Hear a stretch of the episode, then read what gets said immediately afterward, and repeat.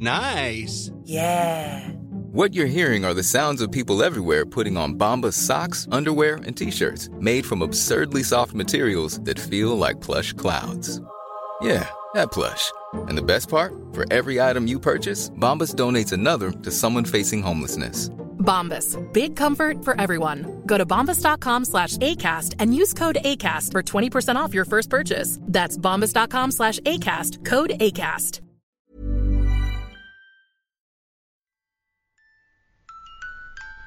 It finally happened. The blessed day arrived. All of the waiting, the preparing, the nerves. It's all led up to this. You have a beautiful baby. The world is fundamentally different, more wondrous, but also more fragile, full of sharp toothed dangers around every corner, waiting to snag this perfect, soft, dozing bundle you can't believe you're holding in your arms. You want to protect that defenseless child from anything that would ever seek to harm him or her. But then, within weeks, the powers that be tell you to let some so called doctor stab this precious baby with a cold needle full of toxins and diseases and formaldehyde and mercury and aluminum and God knows what else. And if you refuse, you're ostracized from society, shut out from public institutions, all just for trying to protect the most important thing in the world your own child. I. Dad? What? Uh, hey. What, honey? I told you Daddy was going to his podcast closet to record the show. Yeah, yeah, your little show. I'm so proud of you. It's totally normal to have your dad go into a closet and talk to a microphone. Whatever. But I thought I heard you saying something that agreed with those crazy anti vax people. Well, yeah, I was, but it, it's just for the show's cold open. That's the part where I introduce the conspiracy we're covering from the perspective of someone who believes in it. But then I spend the rest of the episode tearing down their ideas and making fun of them. Wait, you're doing an episode on anti vax? Yeah. Though it's kind of hard because every time I think about them, my blood boils. You think they make you mad? I have to go to school with their diseased kids. You understand these parents are so worried about these imaginary vaccine dangers. They're willing to expose me to deadly plague. Science nearly wiped out decades ago. You know what? I got this. Get up, Dad. Skedaddle. What are you, get, get, up. Why, why are you throwing. Just. Hey, this is my podcast closet. I've got something to say to the Strainiacs. Wait, you actually called them that?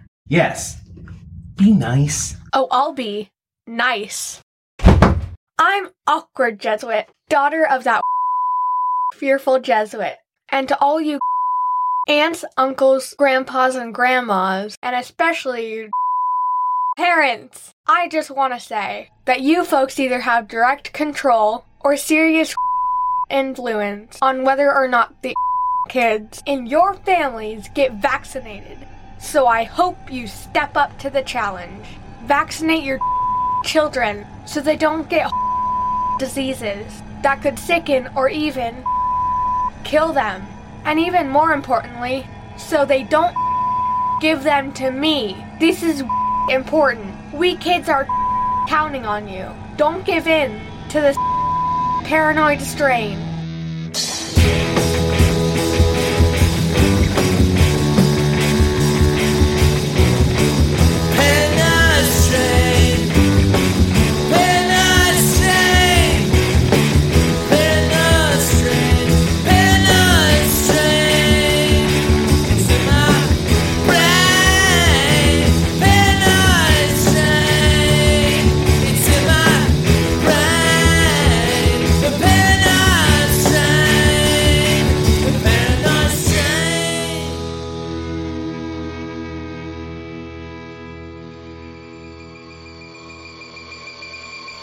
You expect me to talk?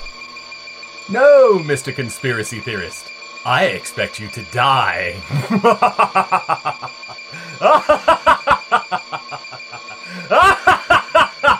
oh, hey there, everybody. Let me just finish this up.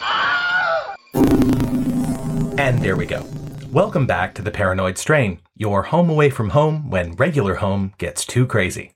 Every couple months, we assemble the conspiracy debunking Avengers and chop off the head of the Thanos of credulous thinking and unsupported assertions. Bonus point for anyone who can tell what blockbuster came out when he was writing the script. Any new true believers joining us this week are in for a treat.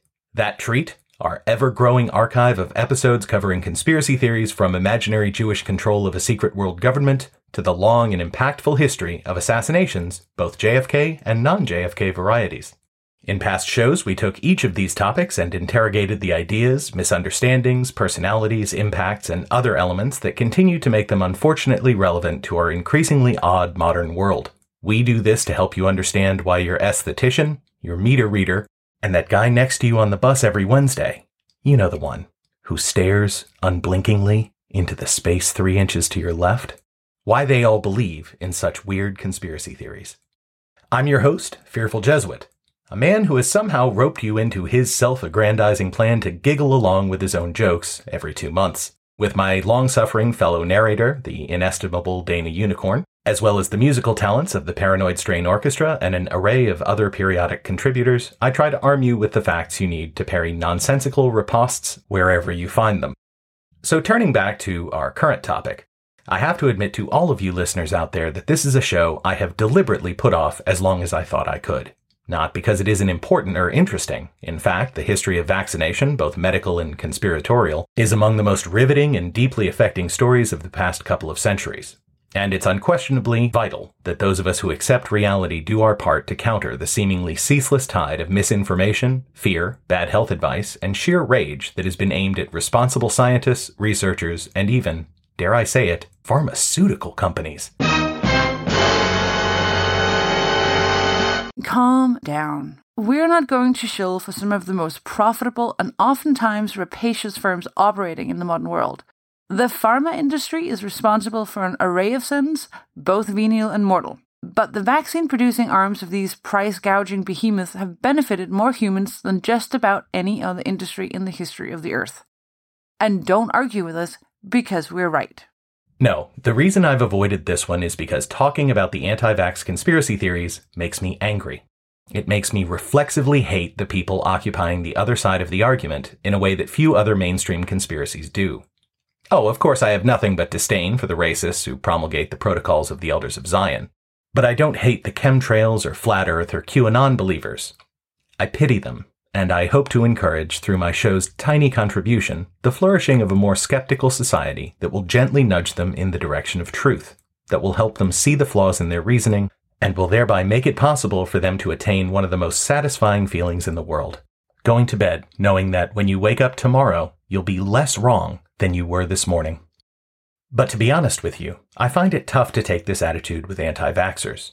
As was heavily implied in the cold open, I am a father, Moreover, I am an almost rabidly pro vaccine father. That may not be the best way to phrase that sentiment. Who lives in the Bay Area. This is in many ways a wonderful place to raise a kid in terms of the diversity of culture, the opportunities for intellectual enrichment, how easy it is to get an Uber, etc. But it's also one of the biggest nests of anti vaccine sentiment in the United States. Well, sure, you might be thinking, but people everywhere have a lot of crazy ideas. True. But most of those ideas don't lead directly to a situation where their misunderstanding of the risks and benefits can directly imperil the health of your own child, in spite of your own best efforts. Awkward Jesuit, as she chose to name herself, is fully vaccinated. But in spite of the state of California's honestly heroic efforts to improve the situation through tough minded public policy choices, more on that later. She's still much more likely than kids in saner parts of the rest of the country to be attending school with a child whose parents, could easily have gotten their son or daughter fully vaccinated, chose not to for incredibly stupid reasons, are also the kind of well heeled, doting parents who will take their kids traveling to exotic foreign locations so that little Tantra and Melchior can be exposed to the best of the world's cultures. And, of course, the diseases that too often still plague those less fortunate, yet still super educational and exotic nations. Therefore, Awkward has a far better chance of being exposed to the measles, mumps, rubella, or even fucking polio than should be the case given that she lives in the goddamn technological epicenter of our current civilization in 20 goddamned 19. And I only mention all of this because. Well, to be honest, he mentions it to anyone in the vicinity, at high volume, and for probably much longer than the rules of politesse would suggest, whenever the topic comes up. True. But in this case, I'm mentioning it because I really want all of you to try to remember some of the key points from this show long after you listen. Keep them in your mental back pocket. Not so you can argue with anonymous anti-vax phantasms on Facebook. No, because whether or not you're a parent yourself, the odds are really good that you have influence over someone who's charged with raising a child. Your brothers and sisters, your daughters and sons, your friends and coworkers. Somebody in that list is going to have a baby someday. And there's a decent chance that this new parent will be tempted with some of the bad ideas and information we'll be covering here. This putative mom or dad we're imagining, that person won't listen to me. But he or she will listen to you. And when that moment comes, And we guarantee it will for some significant subset of you. I want you to have all of the facts at your disposal. I want you to know off the top of your head some counterpoints to the nonsense spewed constantly by the anti vax movement. Because if your cousin's kid believes the earth is flat, you ridicule him behind your cousin's back over drinks with your friends. But if your cousin's kid doesn't get vaccinated, he can be the cause for the truly horrific suffering of innocent children. With that, the lecture portion of this show has ended. Wow, optimistic. Now it's time to walk through some history and discover what vaccines are, how humans figured them out, and how we got into our current state of popular anti vax affairs.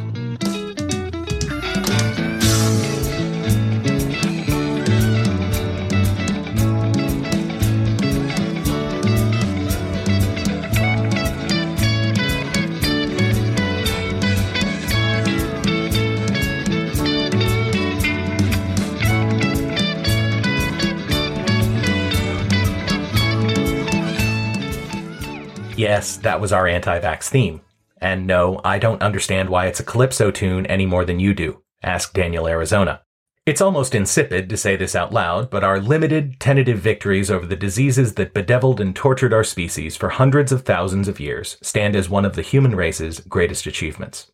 I don't want to belabor the statistics, as I don't think anyone argues that we aren't much better off in this area than our ancestors, but a few hundred years ago, your child's odds of surviving to age 5 were much lower than 50 50. Writing in the London Journal in 2013, researchers Peter Razzell and Christine Spence note that in the titular capital city, two thirds of all children, rich and poor, died before their fifth birthdays. Even in the less catastrophic early 19th century, nearly one third of kids died in this period. These sad statistics had been the norm for thousands of years, spiking in times of plague, dipping somewhat in other eras. It's hard to imagine now, when we who are blessed to live in the developed world are shocked and horrified by the very idea of childhood suffering. And where our equivalent mortality statistics are far below 1%. Remember still that a significant amount of the improvement in human life expectancy over the past several hundred years was actually a result of keeping many more young children alive, so that they could in turn become superannuated adults. Some very unpleasant math. If you have three people and two of them live to 60 and one of them lives to two, your average life expectancy is just over 40 years. If every third two year old doesn't die of smallpox and instead lives to 55, life expectancy jumps to 59. To do the anti vaxxers' work for them a bit here, it's certainly true that a number of factors contributed to those seemingly miraculous improvements. Radically cleaner sanitation, better nutrition, and reductions in the incidence of famine in many parts of the world, as well as vastly improved medical and especially obstetric practices. Please, please, please don't talk about the 19th century doctors and the women in labor and the unsterilized instruments. Pretty please? Okay, fine, Miss Squeamish. Anywho, there's no doubt there were many reasons why childhood mortality, and mortality in general, took a nosedive over the past couple centuries. But the most important single contributor was widespread vaccination. How many lives are we talking here? According to the World Health Organization, between 2 and 3 million lives are saved per year, the majority of them children. More tragically, the WHO notes that an additional 1.5 million kids could be saved if global vaccination rates improved. Clearly, this is a phenomenally effective intervention. But to get a better idea of just how much it's impacted the modern world, we'll turn to the two authors who will be our guides through the factual science based portion of our program. Seth Mnookin, author of The Panic Virus, and Paul Offit, author of Deadly Choices, who's also the MD on the front lines of the pro vaccine argument. In each of their excellent books, these gentlemen offer us an overview of the horrendous state of affairs that prevailed before vaccination, as well as the highs and lows that transpired as vaccination developed from a mysterious force into a well understood, replicable scientific principle. To see just how significant vaccination can be, let's consider how many people infectious diseases have killed since recognizably modern humans have evolved on Earth. Dana, do you have that figure? Yes. Well, technically, it's still printing out the zeros. Um, ah, okay. The answer is north of 54 billion. Yeah, that's uh Hold on. Really? Over 50 billion with a B. That's what it says. Out of how many people total? Current estimates 108 billion or so humans have ever existed on Earth. So, like, probably more than half of everybody ever. Actually, there are some suggestions that 50 billion of those people were killed by just one disease. Just one? Jesus. W- was it the Black Plague? Nope, that's only 240 million or so. Smallpox? 500 million. Horrifying, but small change by comparison. Well, what was it? Malaria. By a mile. Yes, malaria.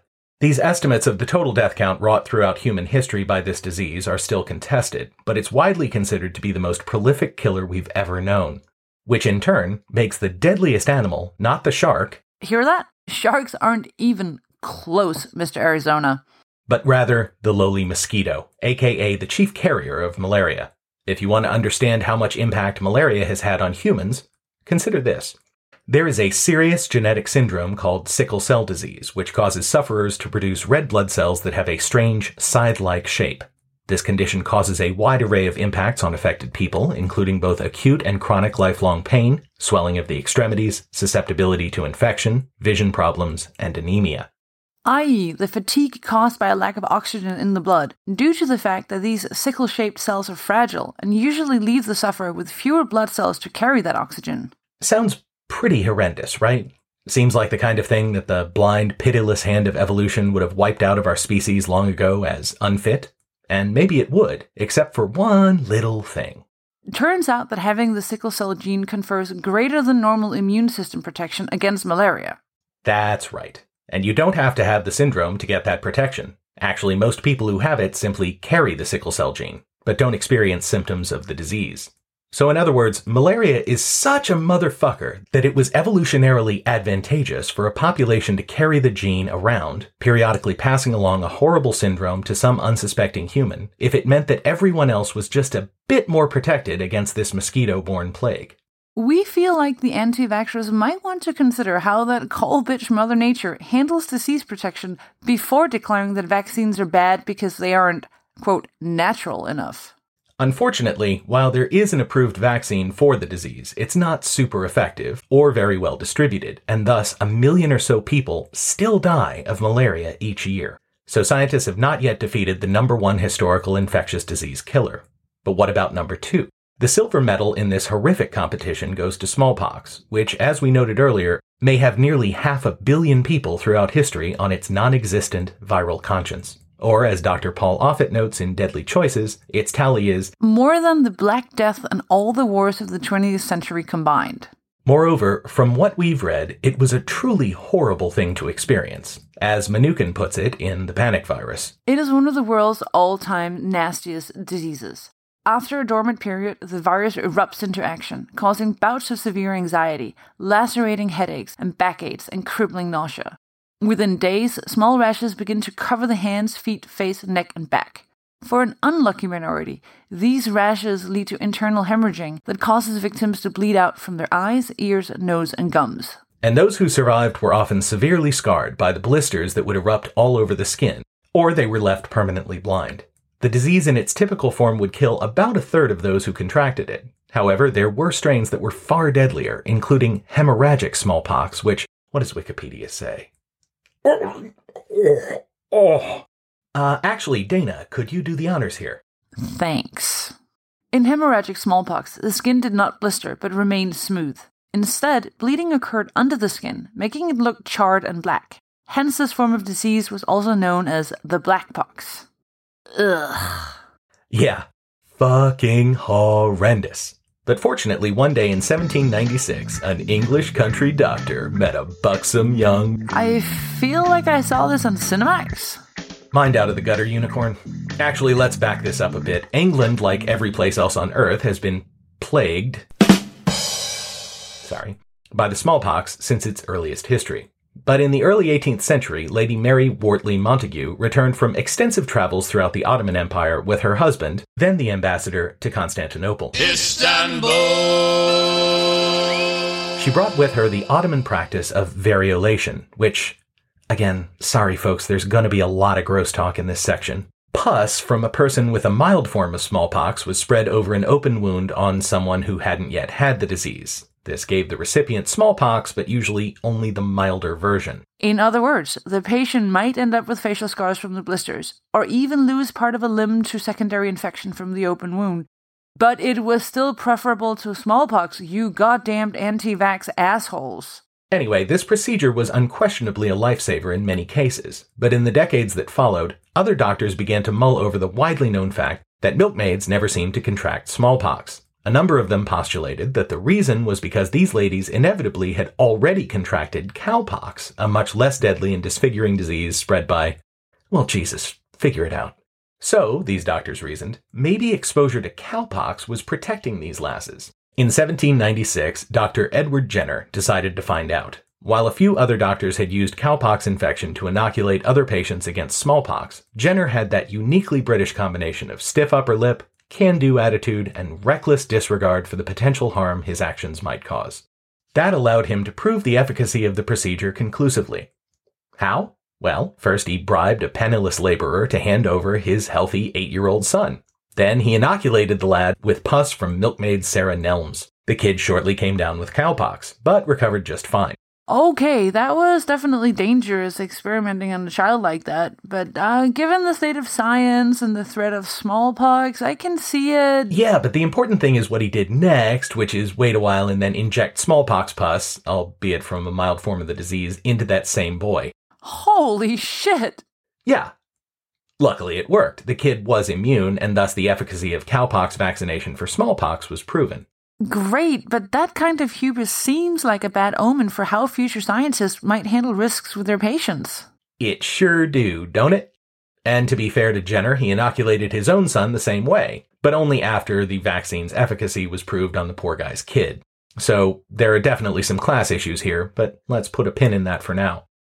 Anyway, over the next several decades, the obvious efficacy of the principle that Jenner proved was increasingly accepted by the scientific consensus, mostly because, Offit notes, between 1810 and 1820, Jenner's vaccine cut the smallpox death rate in half.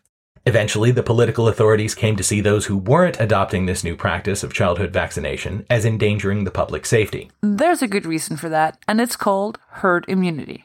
Now, we understand that many humans, especially in our experience, lady identifying humans, don't like being included in any group that's defined by the term herd. But the idea here is not that every vaccinated person turns into a hefty ruminant. Rather, as Mnookin puts it, Herd immunity occurs when a high enough percentage of a population has been successfully vaccinated to create a barrier in which the immune members of a society protect the unimmunized by making it impossible for a virus to spread in the first place. So, as great as vaccinations are, they're not 100% effective, a trait they share with literally every treatment that has ever been invented. But the key fact here is that humans are one of the most social of mammal species. A few hermits excepted, we tend to live in groups. Oftentimes, the bigger the group, the better, as evidenced by the ongoing urbanization of populations around the globe. For most of our history, this has made us into a real all you can eat buffet for infectious diseases and communicable pestilence of all kinds. Once a virus has killed Mildred, it was easy enough to hop into her toddler grandson, then to his playmates, their families, schools, workplaces, etc. For thousands of years during every major plague, the worst casualties were in the cities. But vaccination turns this liability into a strong defense of a population's most defenseless members, at least from an immune system standpoint. Because when enough people within a group have been immunized, it means any infection that makes its way into the population is very unlikely to be able to transfer from its host to infect others. And this is true in spite of the fact that immunizations aren't perfectly effective. To be clear though, while they're not perfectly effective, as we noted with the malaria vaccine, most of the big ones are pretty fucking good. Per CDC statistics, a single dose of measles vaccine makes 93% of people immune, while a second dose brings that up to 97%. Obviously, not all inoculations are this foolproof, as we all relearn to our chagrin whenever scientists' best guess for the annual flu shot ends up missing the mark. So, herd immunity, bovine comparisons aside, is a pretty great side effect of vaccination, but it's also a fragile benefit, which only accrues so long as everyone generally agrees that vaccinations are a good idea. Unfortunately, we will have to return to this topic later to deal with modern, short sighted, selfish, awful people and their medical enablers. These motherfuckers. As the benefits of herd immunity became more and more obvious over the course of the 19th century, vaccination went from a really good idea to a mandatory policy pretty quickly. The British Parliament passed various laws mandating smallpox inoculation and stipulating fines for those who refused to have themselves or their families vaccinated. As has been the case since time immemorial, even the most well intentioned public policy can have some inadvertent negative consequences, and this was certainly the case with these first attempts at mandatory vaccination in this royal throne of kings. This sceptered isle, this fortress built by nature for herself against infection and the hand of war. This happy breed of men, this little world, this precious stone set in the silver sea. Enough. Jesus. Yeah, England. In 1867, having learned from the rather toothless enforcement systems of previous similar laws, Parliament passed a mandatory act that clearly outlined the penalties that would accrue to parents who refused to vaccinate their children. As Offit notes, this law was specifically aimed at the poor, who were considered less likely to vaccinate due to, quote, ignorance and prejudice. And so the idea was to make non-compliance expensive enough that these parents would simply submit rather than pay the piper. Of course, as any reader of Dickens would assume, these penalties would add up. The protesting parents would be unable to pay the fines, and after an auction of the family's assets, said parents could be jailed for up to two weeks per offense. Among the innovations was the idea that these penalties could compound as a result of continued noncompliance, meaning that fines and jail time could pile on top of each other. The jailed parent unable to pay the next round of fines could be sentenced once again. This is a cycle familiar not only to Oliver Twist, but to those who work with issues related to justice for lower income people to this day. For example, while the shooting of Michael Brown was the initial reason for the 2014 protests in Ferguson, Missouri, Another underreported source of tension was the fact that the city's budget was dependent on a reliable cash flow acquired through compounded financial penalties against low income residents who were unable to pay their initial parking, traffic, or other civil fines. These fines, in turn, were derived from overpolicing of inconsequential offenses. So, as laudatory as mandatory vaccination can be as a public policy, the specific implementation by mid 19th century Britain left a lot to be desired. And in the tension between the sensible goal and the draconian legislation, the first anti vaccination groups popped up. What's surprising about these groups is how modern groups emulate their tactics so closely to pursue similar aims, in spite of the gulf of time, geography, and economic class that divides the two. Offit lists several core beliefs that hold to this day, but which were pioneered by the 19th century activists, including Doctors are evil. He quotes 1850s agitators characterizing doctors bearing vaccinations as burglars and assailants, and compares this with anti vaxxer Barbara Loe Fisher's 2006 article titled Doctors Want Power to Kill Disabled Babies. Focus on public rallies. In 1885, anti vax organizers arranged for a hundred thousand protesters to congregate in the city of Leicester, where an effigy of Edward Jenner was hanged, decapitated, and taken to the local police station for arraignment. Score one for 19th century stagecraft.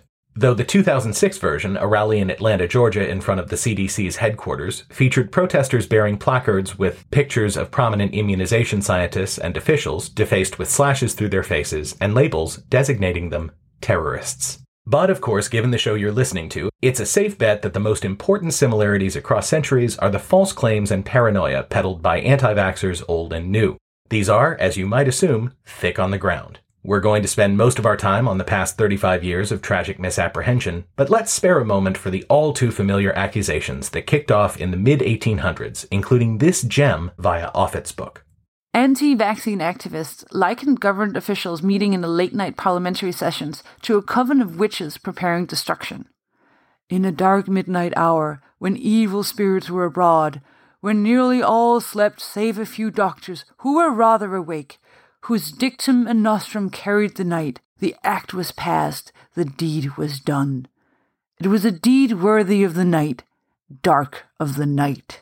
Longtime listeners, as well as any Jewish folks in our audience, may well recognize the familiar midnight conspiracy setting as analogous to the ridiculous yet blood soaked assertions of the Protocols of the Elders of Zion. See episode 2 for a complete rundown of this horrific anti Semitic piece of forged, yet weirdly still influential shite. And as far as bizarre medical claims go, even the autism fantasies of the modern loons pale before the suggestions of the 19th century propagandists who apparently convinced the uneducated that since the vaccine was based on the cowpox, it ran a significant risk of turning the inoculated into cows. Literally. Once again, Offit, that font of astonishing historical quotes, delivers this barn burner of an accusation by a concerned father and farmer from 1891. It is well known that the bulls go mad every seven years, and that the cows make them mad. He reasoned that because cows were used to make vaccine, the madhouses were full of vaccinated children. Apparently, he couldn't be bothered to check on the veracity of this assertion. Offit goes on to note that other parents avoided vaccines so that their children wouldn't start to, quote, low and browse in the field. There are some other great ones, including accusations that the tiny scars often caused by the various early forms of vaccination were, in point of fact, the mark of the beast spoken of in the book of Revelation the last book in the Bible, and a font of conspiracy thinking that we'll surely get around to eventually. But in any case, the early anti vaxxers were unfortunately as or more effective in their propaganda than our modern version, leading many parents to hide their children when the vaccine inspector came around. Eventually, of course, both the treatments and their discontents made their way across the Atlantic to the shores of the young colossus that was just then gearing up to dominate the 20th century. Vaccinations history in the U.S. ran deep. As Mnookin chronicles, smallpox inoculations played a key role in the war that established the United States in the first place.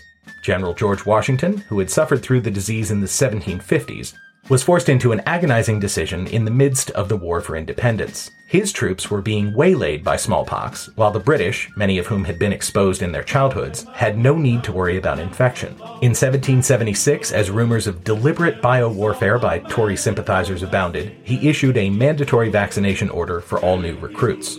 This was the first, but certainly not the last, fraught public policy decision related to vaccination that American leaders would encounter. But as ham fisted and unfairly enforced as early vaccination laws may have been, the laws passed for diseases that were then untreatable were, if anything, still more draconian and regressive. In another book, Dr. Offit sets the scene, quoting from a contemporary newspaper story detailing a 1916 raid by authorities that was aimed at containing a truly alarming outbreak of polio in Brooklyn that within a few weeks had jumped from two kids to infect 150. Remember, this is from a period before there was any kind of polio vaccine. Three policemen forced their way into her home, broke down the door to the bedroom, and drew their revolvers in assisting the ambulance surgeon to obtain possession of her two year old nephew, a paralysis suspect. The policemen entered the house, Mrs. Dasnowitz says, by cutting the screen covering a window on the first floor. Breaking their way into the room where Mrs. Dasnowitz stood with the baby in her arms, their revolvers drawn, she charges. Two policemen held her while the third pulled the child from her arms and passed him back through the window to the surgeon. The reason scenes like this happened, of course, was that the authorities didn't trust those most at risk from the disease, that is, the often immigrant families who lived in concentrated tenement apartments in New York, to understand the implications when a child began showing symptoms of polio, and to voluntarily bring those children in for treatment, or, at the very least, quarantine. The families who suffered under these policies, of course, often struck back, as in this anonymous letter written in blood to a nurse with the public school system. If you report any more of our babies to the Board of Health, we will kill you and nobody will know what happened to you. Keep off our street and don't report our homes, and we will do you no harm. At the bottom of the letter, beneath a crude drawing of a skull and crossbones, was the statement, We will kill you like a dog. Yikes. This problem seemed truly intractable and led to distrust and accusations on both sides. But the fundamental legal principle that was created during this period was that the guarantees of personal liberty and conscience enshrined in U.S. law were not absolute when it came to vaccination. A judgment by the Supreme Court in 1905 established that there was no constitutional guarantee to refuse vaccination based on the fact that vaccines were an obvious necessity in protecting the health of society. An even more dramatic example from around this period was the case of one Mary Mallon, a domestic worker born in Ireland in 1869 and who worked as a cook for a number of prominent families along the eastern seaboard. When a medical researcher contracted by one of the affected families dug into the case histories of their illnesses, he determined that the only connection was that Ms. Mallon had worked in each of the impacted homes. Because she was completely unwilling to cooperate with a medical investigation, To the point that she threatened her interlocutor with a carving fork. She was physically apprehended and quarantined. Tests proved that her body was teeming with typhoid bacilli, a result Ms. Mallon found absurd as she'd never had typhoid in her life. She was the first healthy carrier of the disease ever identified. She was held by the authorities against her will for three years, from 1907 to 1910. Then, after promising not to work as a cook anymore, she was released. At which time the press gave her the name we all recognize today, Typhoid Mary. Five years later, a maternity ward in New York City experienced an outbreak among doctors and other staff, leaving two dead and 25 infected. Once again, a cook was identified. This time it was one Mrs. Brown, though quickly the officials discovered that this was Mallon using a pseudonym. At this point, she was judged a danger to the public, and health officials isolated her on an island, where she remained until her death in 1938. This is, of course, a well known story that most of us learn as an object lesson in the fact that not everyone who carries a disease necessarily experiences symptoms. But as Offit explains, the story of Typhoid Mary had a big impact on anti vaccine activists who were even then campaigning against compulsory inoculation and quarantines of the kind that Ms. Mallon experienced. Consider it, for a moment, from the early 20th century anti vaxxer's perspective. This perfectly healthy woman was arrested and detained for decades simply for doing an honest day's work. Sure, the authorities could argue that some invisible disease was living on but not affecting her, but it's no wonder that many who weren't up to speed on the then current science might have seen the whole experience as a kind of terrifying overreach by the authorities. It was just these sorts of concerns that fueled the rise of the first wave of prominent American anti vaxxers as a force in culture. Both Mnookin and Offit specifically call out Laura Little, an early 20th century activist whose self assigned remit included railing not only at vaccines, but also mechanization, Western medicine, establishment doctors, processed foods, and white sugar, which contributed to most modern ills. You'll note that every one of those items are still on the hit lists of cultural and health critics to this day, for better or worse reasons depending on the source. But she saved special hatred and ridicule for vaccines and the doctors and pharmaceutical companies whom she accused of conspiring against the public for profit. As she said, The salaries of the public health officials in this country reach the sum of $14 million annually. One important function of the health boards is vaccination. Without smallpox scares, their trade would languish. Thousands of doctors in private practice are also beneficiaries in scare times. And lastly, the vaccine formers represent a capital of $20 million invested in their foul businesses. Mnookin Riley notes that if you account for inflation in the salary and capital figures, and if you replaced smallpox with measles, you could pretty much cut and paste this same assertion into the pamphlets of modern anti vaxxers. Weird that a hundred years of evidence and improved public health haven't changed this attitude, isn't it? Johnny Gruelle, much like Laura Little, became an early anti vaccine advocate due to the tragic death of a child that he wrongly blamed on vaccination. In Little's case, her son actually died of measles and diphtheria, and Gruelle's daughter succumbed to a heart defect. A cartoonist and illustrator by trade, Gruelle created a red haired doll in her memory, making her arms and legs floppy as a reference to the symptoms supposedly exhibited by children victimized by vaccines.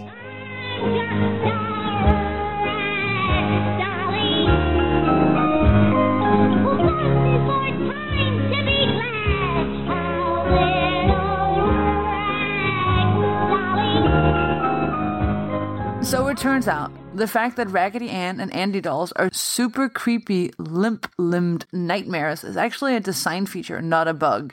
As much noise as these protesters were willing to make about smallpox and other vaccines, they didn't have much of an impact. Meanwhile, diligent, conscientious doctors were continuing their research into the prevention of many, many other diseases that continued to kill and maim children. In the early decades of the century, the biggest focus was on a particularly awful and widely feared bug polio. A real asshole of a disease, polio is a virus that, per our friends at the CDC, is highly contagious, only affects humans, and spreads through contact with feces or saliva. Once it's infected you, though, things can go a lot of different ways. About 7 in 10 people will experience no symptoms whatsoever. 1 in 4 will get a fever. But it's what it does to the remaining folks that makes it such a motherfucker. Specifically, it gets in their brains and spinal cord and causes infections like meningitis, or in the worst cases, paralysis.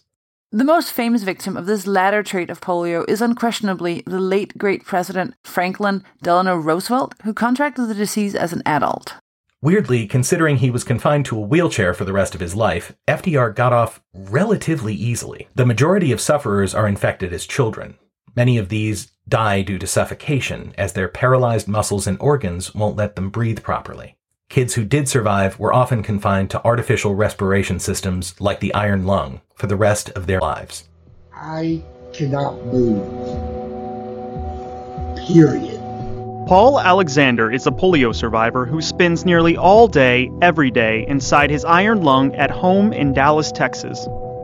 The disease paralyzed Paul from the neck down, so the machine helps him breathe by using negative pressure to force his body to take in air. He was only six years old when he caught polio in 1952, one of the worst outbreak years in U.S. history. Polio's a real piece of shit, even for a disease. Great grandfather Jesuit walked with a limp for more than six decades due to a relatively benign case he suffered as a child.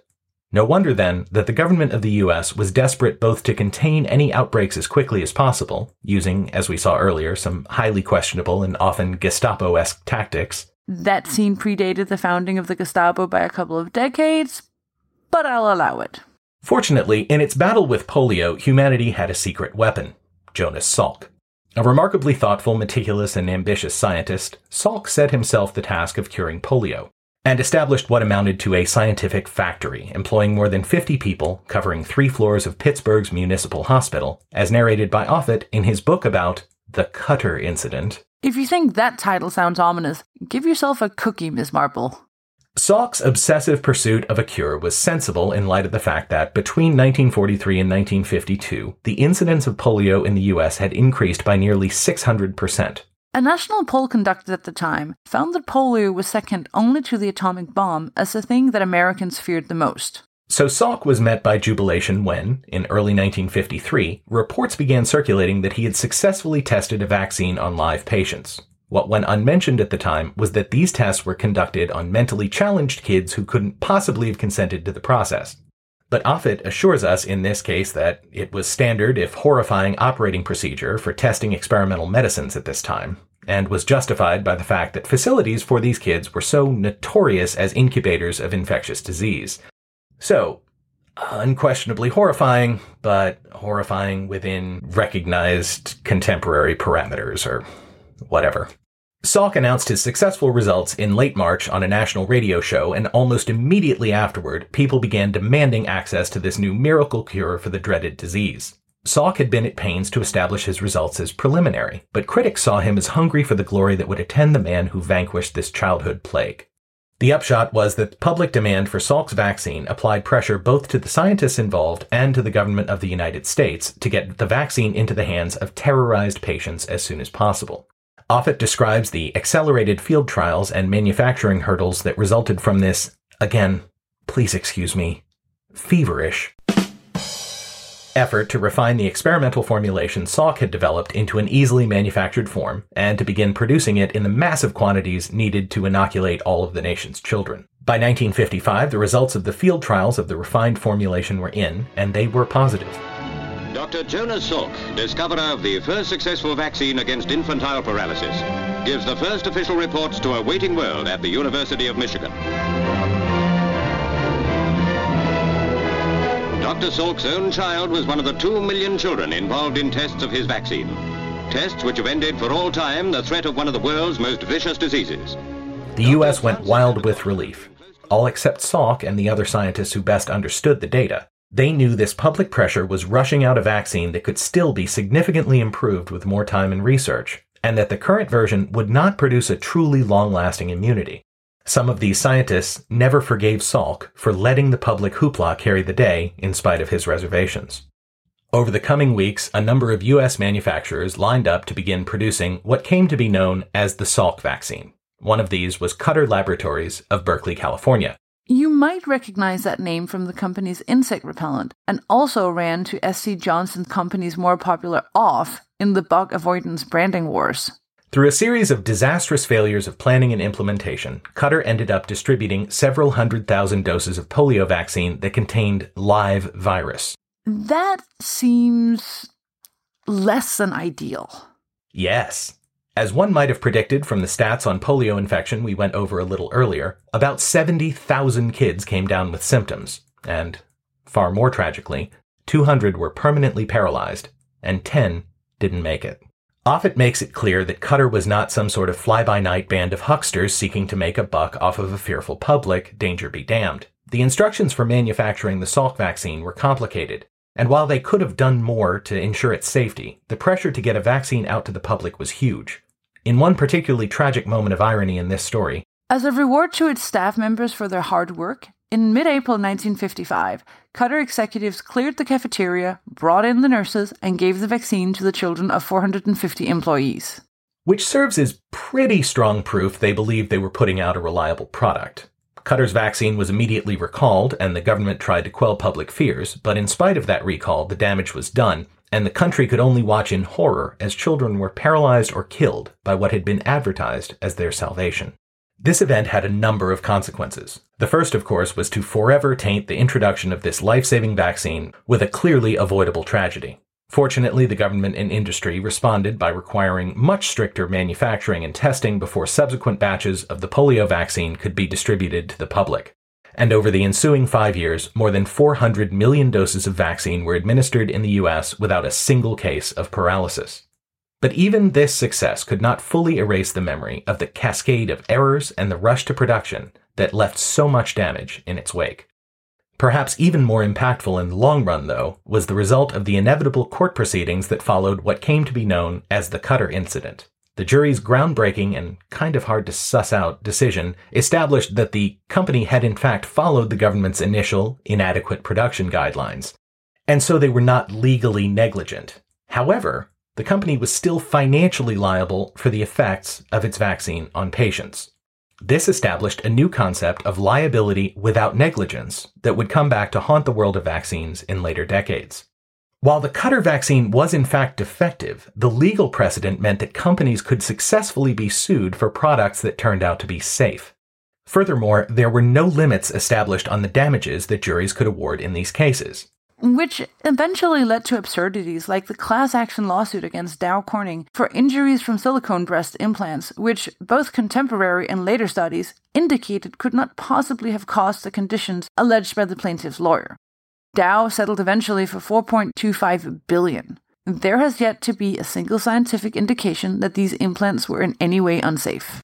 And so, with dramatic improvements in manufacturing and testing requirements, along with a loss of faith in vaccines, the government, and pharmaceutical companies, and an important and questionable new legal standard, the Cutter incident's impact, like a virus, lay dormant for a couple of decades until it was reactivated by a 1982 TV news report.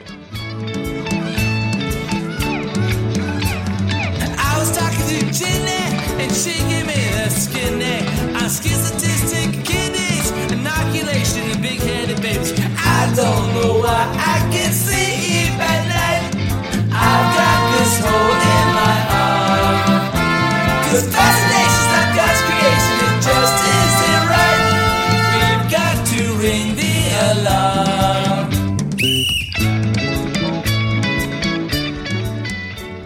The piece was called Vaccine Roulette and was created by an ambitious young reporter named Lea Thompson. Now we know what you're thinking, and no, it wasn't this Lea Thompson. Be a great manager. I'm gonna suggest it to the girls. I've given up trying to assimilate. Mm-hmm. I've got to get back to my own kind. Although, I have developed a greater appreciation for the female version of the human anatomy. Oh, Howard, you really are the worst. Howard the Duck? Why in God's name wouldn't you go with Back to the Future? Or Caroline in the goddamn city, even? Everybody's a critic.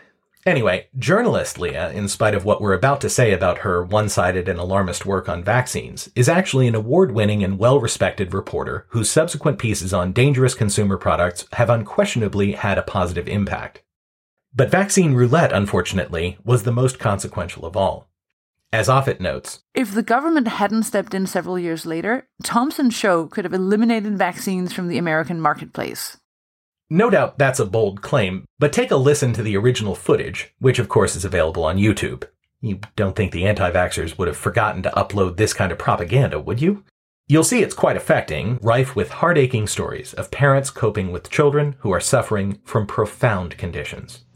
We had a child up to four months of age that was developing beautifully well. The doctor explained that he was giving Scott his first DPT shot. Between 12 and 14 hours, he gave an outburst of a very hard cry. What we learned later were infantile spasms. Uh, it was determined up at the Mayo Clinic uh, after a group of doctors conferred and indicated that it was indeed the DPT shots that injured Scott. I went home and cried. Jim cried. We couldn't believe that we could possibly have such a black future. I had to start in the business uh, for myself. I had to be near the home all the time in regards to helping lift him, care for him, and take care of his many needs. It's quite a big job. We have not had a vacation for 21 years. Moreover, viewers are presented with diametrically opposing views from seemingly qualified experts. It's probably the poorest and the most dangerous vaccine that we now have. The benefits of the vaccine, in my view, far outweigh the risks. I believe that the risk of damage from the vaccine is now greater than the risk of damage from the disease.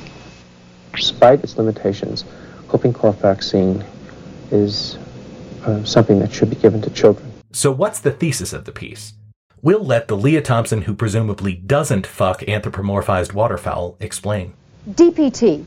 The initials stand for diphtheria, pertussis, tetanus, three diseases against which every child is vaccinated. For more than a year, we have been investigating the P, the pertussis port of the vaccine. What we have found are serious questions about the safety and effectiveness of the shot. The overriding policy of the medical establishment has been to aggressively promote the use of the vaccine, but it has been anything but aggressive in dealing with the consequences. While there has been active study and debate in other countries on this subject, there has been a general void of information in the United States. Our objective in the next hour is to provide enough information so that there can be an informed discussion about this important subject. It affects every single family in America. By the way, Offit goes to town on the experts that Thompson chose for her piece. For example, there's Robert Mendelsohn, whom Thompson describes thus. Dr. Robert Mendelsohn of Chicago, author, lecturer, and former head of pediatrics departments at the University of Illinois Medical School and the Michael Reese Hospital in Chicago. The statistics of this country are wrong, and that the danger is far greater than any doctors here have ever been willing to admit.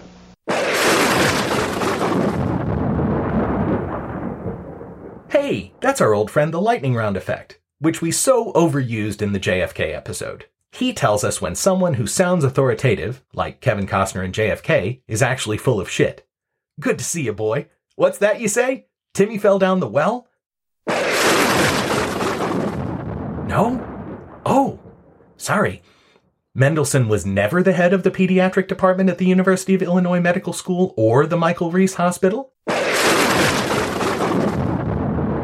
Do go on.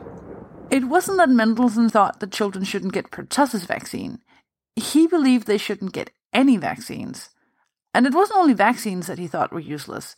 He also opposed water fluoridation, coronary bypass surgery, licensing of nutritionists, and mammography screening for breast cancer. Mental telepathy, ESP, clairvoyance, spirit photography, telekinetic movement, full trance mediums, the Loch Ness Monster, and the theory of Atlantis. So the show had problems. But as you might expect, concerned and otherwise uninformed parents who heard this report were so frightened of the DPT vaccine's potential to permanently damage their children that they didn't know whether to shit or go blind. As the sensational response to the report spread, so did the story. National media outlets, as Mnookin reports, broadcast its conclusions with little or no independent verification of its claims. In fact, it was left to the Journal of the American Medical Association to do the first and seemingly only follow up digging into Thompson's work.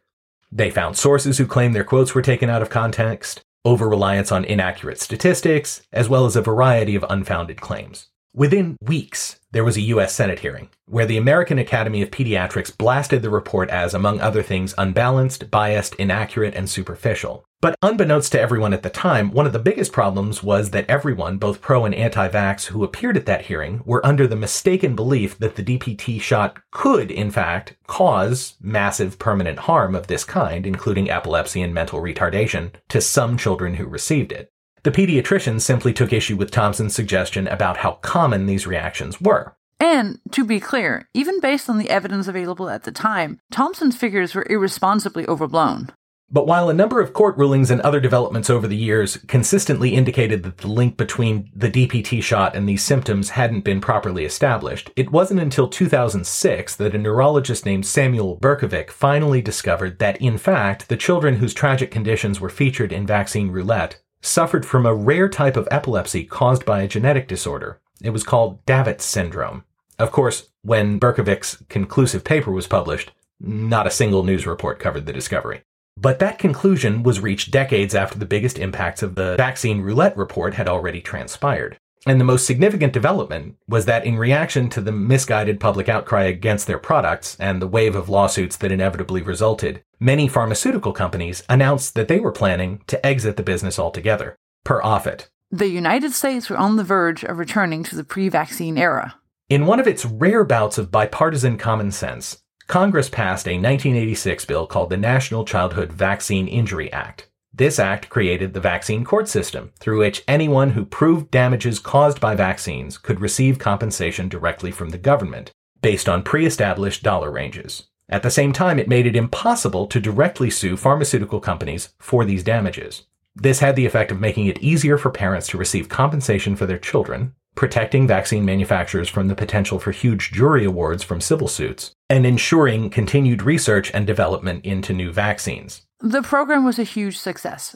In the first 10 years after the act was passed, the number of lawsuits filed per year had dropped from 255 to 6. You won't be surprised to hear that anti vaxxers disagree with their assessment of the program's value, however. Three decades ago, Congress gave the pharmaceutical and medical trade industries a liability shield to block civil lawsuits against vaccine manufacturers and negligent doctors whenever government mandated vaccines injure and kill children. Over the past three decades, government agencies and their pharmaceutical and medical trade industry partners have turned the National Childhood Vaccine Injury Act into a drug company stockholder's dream, and a parent's worst nightmare.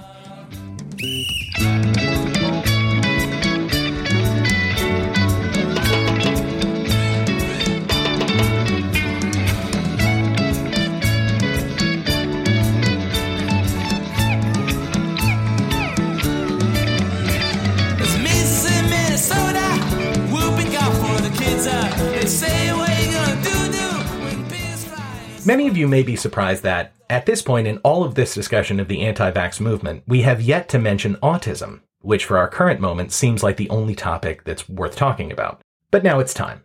And in talking about our current wave of hysteria, we have to turn our attention from the previously maligned DPT vaccine to the MMR, or measles, mumps, and rubella shot. Before we return to the depressing work of cataloging this nonsense, though, we want to take a quick moment to talk about the idea of cognitive biases and logical fallacies. These evolutionary holdovers are naturally occurring habits of mind that lead people to precisely the wrong conclusions about all kinds of stuff. We'll hand off the explaining of one of the most important of these errors to Michael Shermer, publisher of Skeptic magazine and author of a bunch of smarty pants skeptic books we really dig. Here, in a TED talk, he explains and contextualizes the difference between what are known as type 1 and type 2 errors. process, we make two types of errors a type 1 error or false positive. Uh, is believing a pattern is real when it's not. Our second type of error is a false negative. A type 2 error is not believing a pattern is real when it is. So let's uh, do a thought experiment. You are a hominid three million years ago walking on the plains of Africa. Your name is Lucy, okay. And, uh, and you hear a rustle in the grass. Is it a dangerous predator or is it just the wind? Your next decision could be the most important one of your life. Well, if you think that the rustle in the grass is, is a dangerous predator and it turns out it's just the wind, you've made an error in cognition. You made a type 1 error, false positive. But no harm, you just move away, you're more cautious, you're more vigilant. On the other hand, if you believe that the rustle in the grass is just the wind and it turns out it's a dangerous predator, you're lunch. You've just won a Darwin Award. You've been taken out of the gene pool. Now, the problem here is that patternicities will occur whenever the cost of making a type 1 error is less than the cost of making a type 2 error. This is the only equation in the talk, by the way. We have a pattern detection problem that is assessing the difference between a type 1 and a type 2 error is highly problematic, especially in split second life and death situations. So the default position is just believe all patterns are real. All rustles in the grass are dangerous predators and not just the wind. And so I think that we evolved. There was a natural selection for the propensity for our belief engines, our pattern seeking brain processes to always find meaningful patterns and infuse them with these sort of predatory or intentional agencies that I'll come back to. So, for example, what do you see here? Okay, cool evolutionary story, bro, but how does it apply here? Well, if you think about it, the whole idea that vaccines cause autism, or in an earlier period, mental handicaps and epilepsy, or in a still earlier period, where cowism, or whatever, all of these are type 1 errors. They're seeing two separate things and assuming there's a causal connection between them, because they're both kind of mysterious. But that's hardly the only kind of error anti vaxxers commit. There's also the so called sharpshooter fallacy, the idea there is the sharpshooter in question fires a bunch of bullets at a piece of paper and then just draws the target wherever most of the holes ended up being grouped. The fallacy analogizes this to gathering a bunch of data, then forming a hypothesis based on it, rather than the more scientifically valid approach, which is developing a hypothesis and then testing it against the data. This type of error was embodied by a supposedly scientific paper put together by non-specialist anti-vax advocates under the group name Safe Minds. It was called Autism, a novel form of mercury poisoning. As befits its total lack of scientific rigor, it was published in a journal called Medical Hypotheses in December of 2000. We'll hand off to Mnookin here. The New England Journal of Medicine this was not. The publication proudly issued peer review, a process it said disapprovingly can oblige authors to distort their true views to satisfy referees. And since it had no desire to predict whether ideas and facts are true, it was eager to print even probably untrue papers, as long as they spurred discussion. In this paper, the highly motivated parent amateurs who wrote it essentially collected all the stories in which vaccines were administered at some point in time near a child experiencing not only autism symptoms, but any of a huge number of completely normal childhood behaviors. Including temper tantrums, unprovoked crying, grimacing, sleep difficulties, rashes, itching, diarrhea, and vomiting. The paper asserted that all of these were ipso facto evidence of autism in that child, and therefore evidence that vaccines caused said autism. Jesus, that's dumb. You think that's dumb? They also had the gall to suggest that the lack of supporting data was the pro vax doctor and scientists' faults. If tradition bound doctors and researchers had given proper credence to personal anecdotes and untested observations, they would already have identified the subset of children that was uniquely susceptible to this novel form of poisoning, i.e., supposed vaccine related mercury poisoning, which we'll address momentarily. We'll also discuss social media and the availability cascade scenario a little later, but we do want to take another moment to touch on perhaps the most frustrating of all logical fallacies, which crops up endlessly in anti vax circles, and the one with which your host is unfortunately all too familiar. As stated earlier, the Jesuit compound is in the beautiful Bay Area of California. Truly an incredible place if you can keep from getting priced out of it, and for a parent, it offers a cornucopia of experiences and diversity for your children's growing mind to engage with. On the other hand, it's also one of the important natural infestations of smug, overeducated parental ignorance in the United States. And, right leaning listeners, please note, we completely cop to the fact that even if anti vaxxedness is now spreading through a variety of communities, including the extremely conservative and religious, the patient zero were liberal Berkeley professor hippie back to nature types who think of themselves as too clever by half to be swayed from their ignorance no matter what these quote unquote expert scientists say. Case in point. It came to pass that awkward Jesuit in her elementary years was attending a school at which a parental hubbub was raised when it came time to renew the lease for a cell tower that was on top of the school. The opposition to this was swift and irresistible, and led by a friendly, personable, highly educated mom of my acquaintance. Shocked that they had previously been unaware of the existence of this looming threat to their children's health, the PTA demanded it be deactivated immediately. Now, It might not surprise you to know that your host wasn't quite ready to jump onto this poorly reasoned, evidence free parental panic bandwagon. So I looked into the scientific data related to the impact that such towers could have on kids and discovered that there isn't any data at all.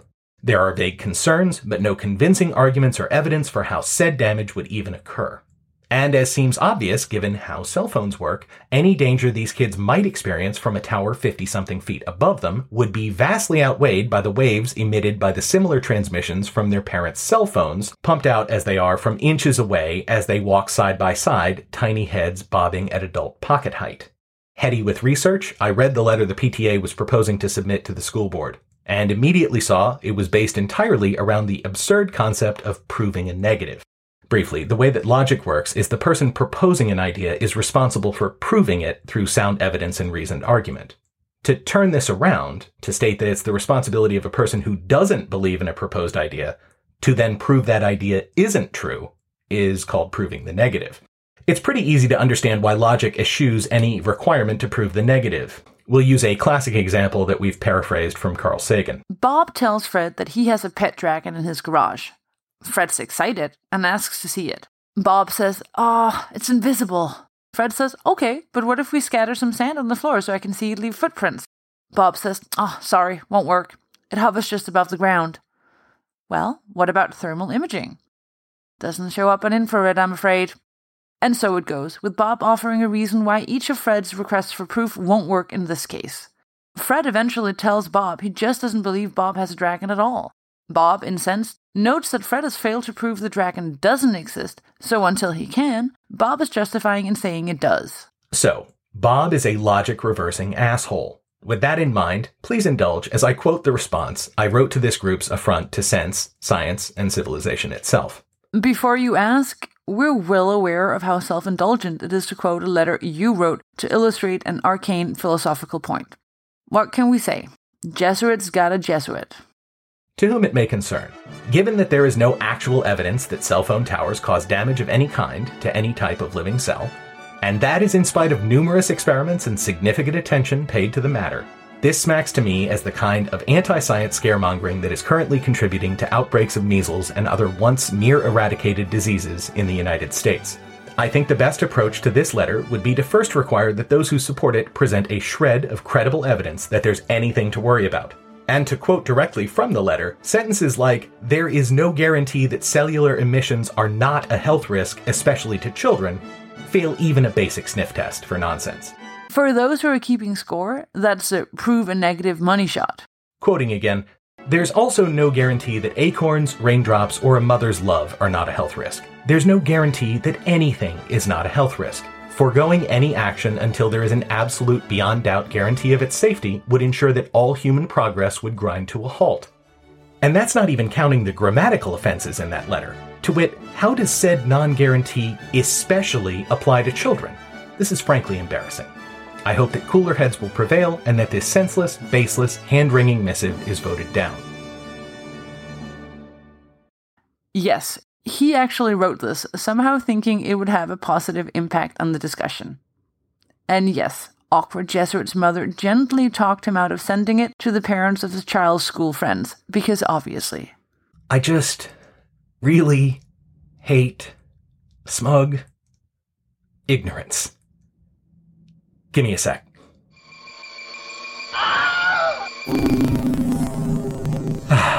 okay, let's move on. So, Mnookin seems to feel about the same way that I do about the proven negative assholery, as he beautifully calls out in his disemboweling of the purportedly even handed but in fact deeply anti vax book, Evidence of Harm, by journalist David Kirby. Suffice it to say, the book accepts questionable anti vaxxer friendly research, suggests the opposition to this research by the medical establishment is due to arrogance rather than a sober weighing of the evidence. This despite the fact that the guys it holds up as a heroic, non mainstream anti vax scientific truth tellers are part of an organization that not only once claimed that illegal immigration leads to leprosy, but that had also been part of a tobacco industry campaign of junk science attacking indoor smoking bans as recently as 2009. Indeed, but the most damning part of this whole exercise lies in the book's title, which refers to a 1999 statement put out by the CDC that was intended to soothe public concerns. The quote was There are no data or evidence of any harm. Kirby makes this sound like an equivocation on the part of the medical establishment. And in spite of the tremendous evidence that had already accumulated by the time of the book's publication that vaccines, even those containing mercury in the form of thimerosal, did not have a causal relationship with autism, he claimed that no one could truly be sure that there was not a link, quoting Kirby directly. The CDC insisted that it had looked into the matter thoroughly and found no evidence of any harm, but no evidence of harm is not the same as proof of safety. No evidence of harm is not a definitive answer, and this is a story that cries out for answers. Hopefully, you hear in this an echo of the PTA parents' ridiculous demand for absolute assurance that cell towers don't harm children, the thing that drove me so insane several years ago.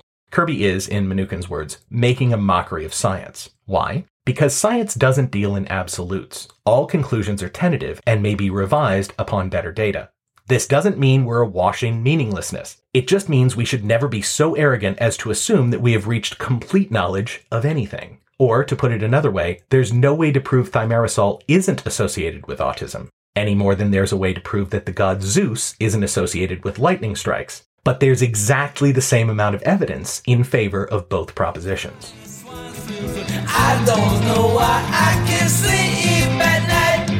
I've got this hole in my arm. Cause vaccinations are God's creation, it just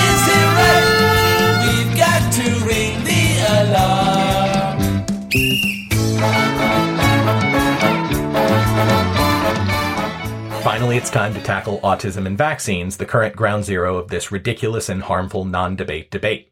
So, what exactly does autism mean? As much as I'm sure you'd love to hear my completely uninformed and decidedly unqualified thoughts, I'm just going to quote WebMD. Autism is a complex neurobehavioral condition that includes impairments in social interaction and developmental language and communication skills, combined with rigid repetitive behaviors. Because of the range of symptoms, this condition is now called Autism Spectrum Disorder, ASD. It covers a large spectrum of symptoms, skills, and levels of impairment. But of course, if you know anyone who has a mild version of this disorder, you'll know that a person who has a minor Asperger's diagnosis is a world away from the poor souls suffering with a profound version of autism. Let's establish a couple of basic facts that probably even anti vaxxers would agree with. Number one, several related conditions, like Asperger's syndrome, have been folded into the originally more restrictive definition of autism. And second, the number of cases of autism diagnosed per year in the US has absolutely fucking skyrocketed. Autism now affects more American children than childhood cancer, diabetes, and AIDS combined. In the last decade, the numbers of children diagnosed on the autism spectrum have risen rapidly. The Centers for Disease Control now puts the rate at 1 in 110. Tonight we on look at autism what in this country. The numbers Centers for Disease Control is releasing the study later this morning, and it's expected to show that autism is far more common than previously believed. Our senior health and medical editor, Dr. Richard Besser, joins us now with this. So, what's the headline here, Rich? You know, Robin, I fully expect this is going to show similar results to what we reported a few weeks ago. One in a hundred children have some form of autism. That's a 50% increase over previous estimates. And the news for boys is not as good. Four times as many boys are diagnosed with this than are girls. Remind us why that's the case with boys. It's it's not clear. You know, when you talk to scientists who study this this area, The numbers are startling. It- it- For any parent of a child, when they hear these uh, this, these reports, it's getting uh, really just the numbers are increasing so quickly. Tell us what the new data is. Right, so these are new numbers coming from the CDC, so it's a government study, and they found that in data collected in 2008, one in 88 U.S. children is now identified as having autism or related disorder. This is up that the number of 23% children from diagnosed with was put out a autism couple of years or ago. related disorders uh, has increased dramatically. It rose more than 20% from 2006 to 2008, the sharpest increases among Hispanic and black children. Experts believe that broader screening and better diagnosis explain But even with that being admitted, consider how that first point, about the definition of autism expanding, impacts the other point, about increased diagnosis. Mnookin. The ongoing elasticity of autism has meant there are huge variations in who would have been designated as autistic at any given time. Not, of course, that this entirely explains the rise in autism spectrum cases, which have grown from 1 in a 1,000 in the late 80s to a little over 1 in a 100 today. But there are many other explanations, including a rise in maternal or paternal age, both of which are associated with increased diagnoses of autism, to the increase in number of people who live near a family with a child who's already been diagnosed. Apparently, knowing somebody whose kid is diagnosed encourages parents who already suspect their child might be on the spectrum to go ahead and have them checked out when they otherwise might not have gone through with said diagnosis. None of these factors alone explains the increase, but taken together, they go a long way toward explaining what otherwise might appear to be an inexplicable and terrifying epidemic. Regardless, what we know for a near certainty is that the thing that anti vax parents blame for their kids' conditions, typically the MMR vaccine, is incredibly Zeus throwing lightning bolts unlikely to be a contributing factor, and yet the accusations persist. But regardless of how much research we've done, why would you listen to us over the anti vaxxers? We're not qualified. What we need is a properly credentialed friend of the show. Someone who has both the authoritative knowledge and the desperate lack of other things to do with their time that is the hallmark of the best paranoid strain guests. And so, for only the second time ever, we reacquaint you with the show's official medical correspondent and our friend, Dr. Captain Rob as Dr. Captain Rob, the, the official medical correspondent, I, uh, I, I do hold down a day job where I see patients with uh, diseases of the nose and sinuses. I actually have achieved an MD, completed my residency, two separate fellowships, but there is nothing that compares to my online job as the official uh, correspondent for medically related issues for the paranoid strain. At this point, we should acknowledge that Rob is not in fact a pediatrician and so doesn't come into direct contact with anti-vax views in his day-to-day practice, or as the man himself notes, certainly I, I, see it more in the pop culture. I see it in talking to other colleagues. The vast majority of patients I see are adults. The only vaccination I deal with really is in people who have certain types of primary immunodeficiency who get a pneumonia vaccination. And that's really the only vaccination that I, that I, I deal with medically. Uh, honestly, I've had virtually no resistance to it. Certainly, I've never had someone, an adult, receiving a vaccination themselves who was against receiving it just for the, the anti-vax argument. Uh, you know, I, I, obviously see lots of other, you know, alternative or complementary or unusual health practices, but in vaccinations, it's, it's interesting how adults, when they make the decision for themselves, I've never had anyone uh, have an issue with it. This may lead some of you to suggest that we should have tracked down a pediatrician and had an interview with that person. We challenge this on two points. First, regardless of his specialty, Rob is the official Paranoid Strain medical correspondent. Second, he's funny and returns our calls so chill. Medicine is a really incremental field. There are only a couple things that occur, you know, over the course of a century that are really big steps forward. It's actually pretty rare to have a, a groundbreaking research. And typically what happens when people do come across something that runs counter to all the accepted dogma, it gets published in a way where it comes out with a with a, a statement from the editor that this demonstrates a trend or it's an abnormality and it, it requires further study. And then often a respected journal wouldn't publish something so controversial and so potentially dangerous unless they already invite countervailing views and countervailing studies. It would be heavily balanced with cautions. I've had, I think, maybe one patient who wanted to bring up the details about what else is in the vaccine. This is certainly not in the last year or two, enough where I could discuss it with them. And it was easily pointed out that the risks to their health were far higher not being vaccinated adults are not suddenly worrying about getting autism. And so I think with children, you know, there's that whole developmental, that whole black box. And when you deal with autism, although we know a lot more about it now than we did even five years ago, and it's certainly not my field of specialty, the problem with it is that you can't point to it and say, well, your child has autism because of X. We can't tell them why. And so anytime you can't tell someone the reason why they have it, you can fill in the blank with all kinds of scary thoughts. They've gone from using the term autism to autism spectrum, and it's a neurodevelopmental issue. There's a, such a wide range of difficulties in integrating some of the neurologic and social behaviors, emotional behaviors, physical manifestations, everything from repetitive behaviors, difficulties interacting with others, difficulty in integrating the environment outside the self. Truly, it's a diagnosis that is still in evolution. In the medical community, we don't think that there's something occurring that's causing an increased incidence. It's just that it's being recognized better. I think there are several good examples, one of which would be the flu. People say they're out of work for two, three days because they have the flu. Probably only a very small percentage of those people have had a nasopharyngeal swab that demonstrated they have actual influenza. They probably have some severe upper respiratory infection that's not truly influenza. Whereas influenza, you know, you compare to autism where everything else from a sinusitis or a viral respiratory infection to, you know, walking pneumonia could be considered what some people would colloquially call a flu. And you can go down the line with major depressive disorder being a very specific, very serious medical illness and all the things that mimic that, like dysthymia or an adjustment disorder. There's a, a wide range of things that can mimic depression, but don't have the same importance as a diagnosis of major depressive disorder. And there probably are similar biochemical mechanisms, but the way the circuits are malfunctioning and the way the person adapts to it. But, you know, whereas, whereas someone with Asperger's on the spectrum can be extremely high functioning and in many ways higher functioning than other neurotypicals. You have obviously the very, very severe autism that's very low cognitive state and, you know, intellectually impaired. It, it's just an incredibly wide range. Uh, but we're just better at picking up the low end of the spectrum that previously was just passed off as being a little bit odd.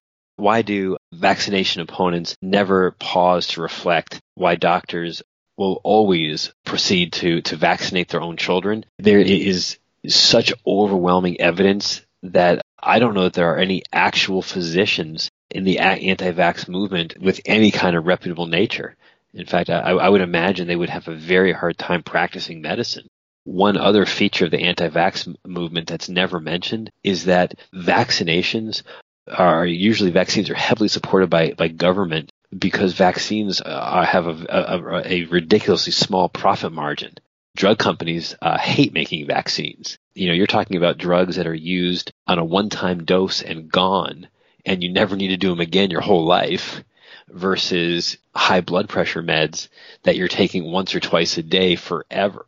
Or Viagra, or I mean, yeah, th- th- these are medicines that are covered by insurance and you take them a few times over the course of your life versus a few times over the course of a day, vaccines are not profitable medicine. They have to induce companies to produce vaccines. So uh, I always find it strange when they attack the profit margin drug companies profiting off vaccines. I think if they could find some way to have the government just make vaccines and give them out, they don't want to be in this business. The money they make off vaccination is nice, next to nothing when you compare it to any anti-cholesterol medicine.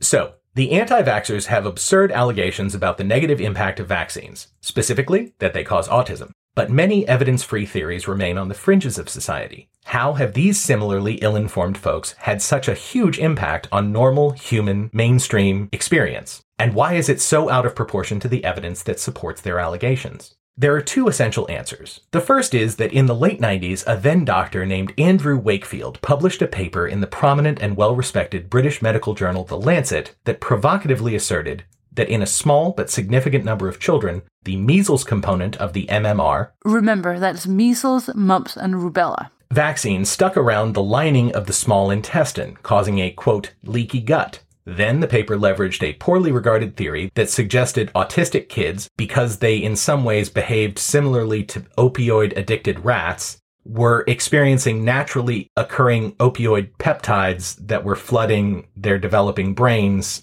and then that caused autism. Jessert's just repeating a bunch of stuff he read, but suffice it to say that no matter how little of the proceeding we actually understand, proper medical authorities think that this conclusion is total hogwash.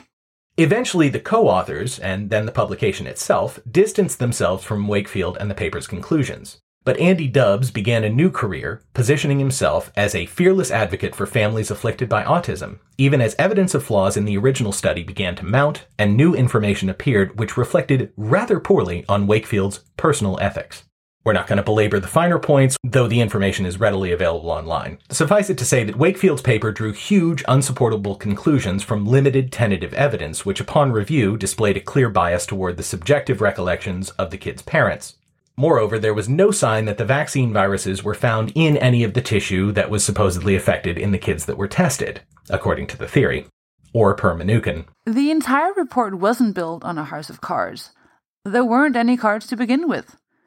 the Dean of Research at the London School of Medicine called the study probably the worst paper that's ever been published in the history of the Lancet. I was on a third year pediatric rotation right about the time the uh, the Wakefield article came out, and so the grouping or the name anti-vaxxers wasn't there, but the horror of someone releasing a paper, a published and well supported at the moment paper in a respectable journal suggesting that, that autism was a result of uh, vaccination and arguing against vaccination. It, it was notable for, for the instant outcry amongst, you know, standard practicing physicians. It was instantaneous disbelief. It was, uh, you know, publishing an article that really would have very dangerous consequences if standard practicing physicians out in the community were to start following, you know, recommendations from a peer-reviewed journal it would, it would be as if uh, you know a dental journal published an article saying that flossing your teeth causes oral cavity cancer. It just ran counter to everything you'd recommend,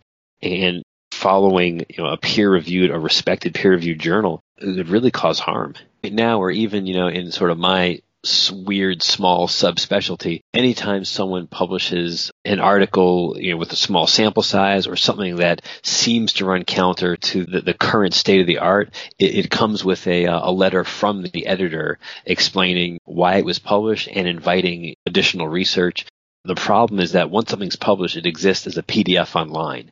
And then anyone can pull down that PDF and say, well, the reason I do this which is in contradistinction to what everyone else in the world does, is because of this article. It's being pulled out of a journal and you can wave that one paper around. And it's a dangerous thing. You know, it's one thing if you're if you're treating, you know, sinus disease and things that run with that, but it's another thing if you're treating kids who may end up with meningitis as a result of decisions made by other people for them. Unfortunately, the popular media at the time simply two-sided this controversy, pitting essentially the entire expertise of all medical authorities in Britain on one side and this one Wakefield dude on the other, as if those two things basically evened out and there was a major controversy.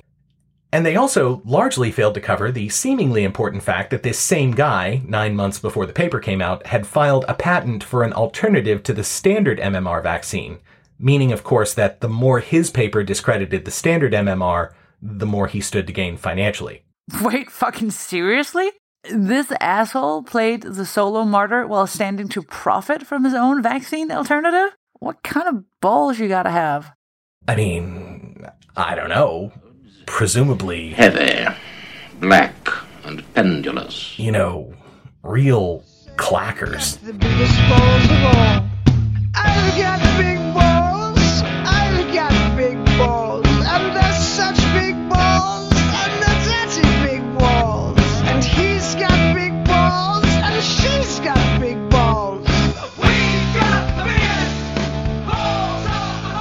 Regardless of how poor the scientific discipline and professional ethics of Wakefield were, the proper authorities in both the UK and the US reacted with a series of deep, evidence based investigations to determine whether Wakefield's suggestions, or any of the other thimerosal, formaldehyde, or other anti vax allegations, were backed up by actual data.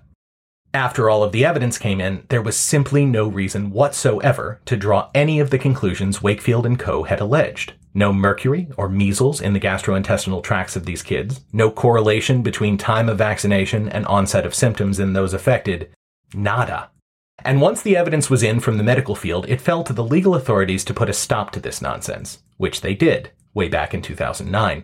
The so-called special masters, empowered by the vaccine court to rule on issues related to all of the numerous autism vaccine lawsuits that had been filed in the US, issued its finding after six years of motions, countermotions, and other legal maneuvering. Mnookin. In page after page of unexpectedly gripping legal writing, they laid out in a way that no journal article or literature review ever had just how one sided this dispute actually was. Offit piles on with this quote. To conclude that the child's condition was the result of his MMR vaccine, an objective observer would have to be able to emulate Lewis Carroll's White Queen and be able to believe six impossible, or at least highly improbable, things before breakfast. Ouch. And the judges also lambasted the so-called expert witnesses who had testified for the anti-vax side, noting that one had published a chart listing the causes of autism in an academic journal, but when he brought the same item to court, he had inexplicably added measles to that chart. In other words, he produced one more accurate chart for an audience of experts and another much less scientifically valid chart for the legal system where he was a paid witness for personal injury lawyers. The court pointed out that another witness, Dr. Jeff Bradstreet, stood to make bank from promoting the idea that MMR was dangerous through billing patients for supposed cures for the condition, some of which are themselves very dangerous. Also, there were the various purportedly helpful dietary supplements, which he also happened to sell. Briefly, let's review one of the medical procedures that Bradstreet, among many other anti-vax docs, vouches for. It's called chelation, or chelation, we're not really sure. It's supposed to rid the body of mercury. Remember, thimerosal, the demon chemical that Wakefield associated with autism, is a form of mercury, albeit one that's as chemically different from the dangerous versions of mercury as is the sodium in table salt different from the sodium metal that explodes violently when you put it in water. Anyway, here's how Mnookin explains the procedure. Chelation therapy is a process during which chemicals are introduced into the body to sever the bond between heavy metals and body tissue. Risks include vomiting, convulsions, irregular heartbeats, and death. There has never been a clinical trial testing chelation for autism. One government funded trial was halted after scientists at Cornell University and UC Santa Cruz found that rats without heavy metal poisoning who were chelated showed signs of cognitive impairment. So, chelation is a risky procedure designed to remove heavy metals from poisoned individuals, you know, like victims of an industrial accident. But these assholes want to put kids with no detectable mercury through this horrific shit. A procedure so hazardous that healthy rats got so fucked up by it that responsible scientists cut a study short. They want to do this to remove imaginary mercury from kids who are already suffering from a debilitating condition. What in the holy living fuck? Well, at least thankfully, that huge definitive legal case put everything to rest. Why did you have me read that nonsense? They know your tricks. Just get on with it.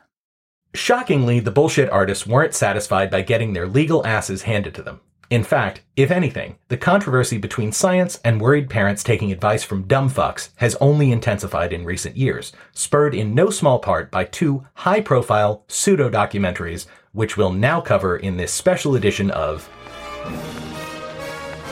And now, from the annals of Tinseltown, the paranoid strain goes to the movies. Normally, this segment is meant to highlight some truly great or important films touching on conspiracist topics. But this time we're making an exception and covering two irresponsible horseshit spewing docs put out by anti vaxxers, both of them well after the legal case and the science had already definitively settled the question of whether the MMR vaccine was linked to autism. First, we have the inevitable cri de coeur of one Mr. Andrew Wakefield. Note that I didn't say doctor. That's because eventually the UK authorities stripped him of his medical license altogether, both from ethical issues arising from his anti vax work and from a truly bizarre scenario in which he paid a bunch of little kids at a birthday party to give blood samples for an experiment he was conducting. Pretty standard kids' birthday party scheduling, really. Musical chairs, pin the tail on a donkey, get blood sucked out by a deranged ideologue, cake and ice cream. So anyway, Mr. Wakefield and Co. produced this movie called Vaxxed, From Cover Up to Catastrophe. Wakefield's partner in crime on this was a guy named Del Bigtree, whose qualifications to comment on this topic are maybe a little wanting. To quote a Daily Beast story, What he doesn't have is a medical degree or scientific training, though he does say he read a lot of medical material while working as a producer on the TV talk show The Doctors. As an investigative medical journalist, I've spent the last seven years working on one of the best medical talk shows in the world. You know, sort of an ancillary spin off show from Dr. Phil. Doctor, give me the news. Bunch of serious people in lab coats talking to housewives in midday syndicated time slots. Doesn't ring a bell? No? Yeah, us either. But apparently it's a solid substitute for a medical degree, per Mr. Bigtree, who's desperate to prove we should listen to his bloviating. Okay, so he's highly qualified to speak on this topic. Obviously. But the facts are in, and the science didn't go the way Bigtree and Wakefield thought it should have. Why are we still talking about this? We know in medicine that there have been many, many studies proving that vaccines do not cause autism. But the problem I have always had with that is thousands and thousands of parents all telling the same story. My child got a vaccine, usually the MMR vaccine, and then that night or the next day broke out in a fever. And then when they came out of the fever, lost speech, lost the ability to walk, basically regressed into what we know as autism and never came back. Doctors used to be told to listen to their patient. That was the cornerstone of medicine as we know it. But something's changed recently where the patient doesn't know what they're talking about. And these parents, with their story of their children, have just been written off as though they have no idea what's really going on with their child. You hear that? Parental anecdotes mean we should ignore conclusive evidence. The attitude is as long as you haven't told me definitively why this did happen, I'm still justified in blaming the one thing that all the evidence indicates didn't cause it to happen. Shit's fucked. Anyway, he and Wakefield made this film that purported to bring the claims of a CDC whistleblower named William Thompson to light. Said former CDC researcher reached out to an anti-vax father and activist named Brian Hooker. Hooker, at Wakefield's suggestion, began secretly recording these conversations in which Thompson indicated that he had been part of a major CDC cover-up of evidence that the MMR vaccine was strongly linked to autism exclusively in African American boys. deeply critical of their studies. And so the CDC decided that the scientist who was going to interface with me at that time was Dr. William Thompson. Because I was on his back, because he didn't like what I was saying about the statistics, I received a, a letter from a CDC attorney in 2004 saying that I was no longer permitted to contact the CDC. Fast forwarding to 2014, Thompson said to me, Brian, if you listen to me and if you do what I tell you to do, I can guarantee you will be able to access a treasure trove of data. And I would like to guide you through these steps. So I want to be uh, a resource. I want to be valuable to you. I want you to have someone in the system. For years, I had been trying to crack this edifice of the CDC and just getting little glimpses of what was not right. The CDC has put the research 10 years behind. Because the CDC has not been transparent, we've missed 10 years of research because the CDC is so um, paralyzed right now by anything related to autism. Now, let's suppose for a moment that this was true. It's not, though? It's not. And the reason you know that is because this is the first you're hearing about the story, right? Thought so. Do you think muckraking reporters wouldn't have jumped on this one if it had any real evidence? Exactly. Regardless, let's pretend there's something to it and run it through the scientific paces. As a post on the skeptical site Science Blogs points out, this result, which again would indicate that there is an MMR autism link only in young African American boys, that result would mean that Wakefield's earlier studies, which linked a similar phenomenon to white British kids of both sexes, was incorrect. Here's the quote. Of course. The key finding in Brian Hooker's paper is that Wakefield was wrong. Indeed, Wakefield even admits that he was mostly wrong about MMR and autism. Okay, he says we were partially right, but the flip side of that is that he must have been mostly wrong. But as you might expect, Hooker's analysis gets worse from there. By his own admission, Hooker doesn't actually have any background in vaccine research that would qualify him to do an analysis of this type. And yet, he re examined the data he received from Thompson in his own methodology and used it to derive a shocking conclusion. Data. I came up with my own analysis plan and I stepped through logically and systematically how the data should have been approached. I looked first of all at males versus females. Then I looked at black males. The relative risk of them receiving an autism diagnosis was astronomical and it was highly statistically significant. I really had to scratch my head and say, I know nothing about the MMR vaccine. And so that's when I. The site Science Based Medicine, run by actual doctors and scientists, provides an almost overwhelmingly thorough response to Hooker's analysis and basically every other spurious allegation brought up in this film, including Hooker's own story of how vaccines caused his son's autism. Here's the man himself in Vaxxed. My son, Stephen, was born in February of 1998. Steve, what does the cow say? Tweet, tweet. Doggy. Doggy. Two weeks after his 15 month vaccines, then he lost all language. He lost all eye contact. He'd pick him up and he would just hang limp. It's a very sad story. But the article's author, David Gorski, notes Hooker's son was seen by his pediatrician 19 days after his vaccination, and no such symptoms were recorded. Moreover, other court records note that the Hookers had reported decreased eye contact as early as 12 months. The article is at pains to point out that this doesn't mean Mr. Hooker is lying. It just means that human memory, the kind that undergirds nearly all of the anecdotal evidence that Wakefield and Co. want to use to upend hard scientific data, is simply unreliable. By the way, far be it from us to refute Hooker's findings. We wouldn't know the first thing about how to do so. And the problem is, when the qualified experts respond to this stuff, the refutation can be virtually impenetrable to our liberal arts minds.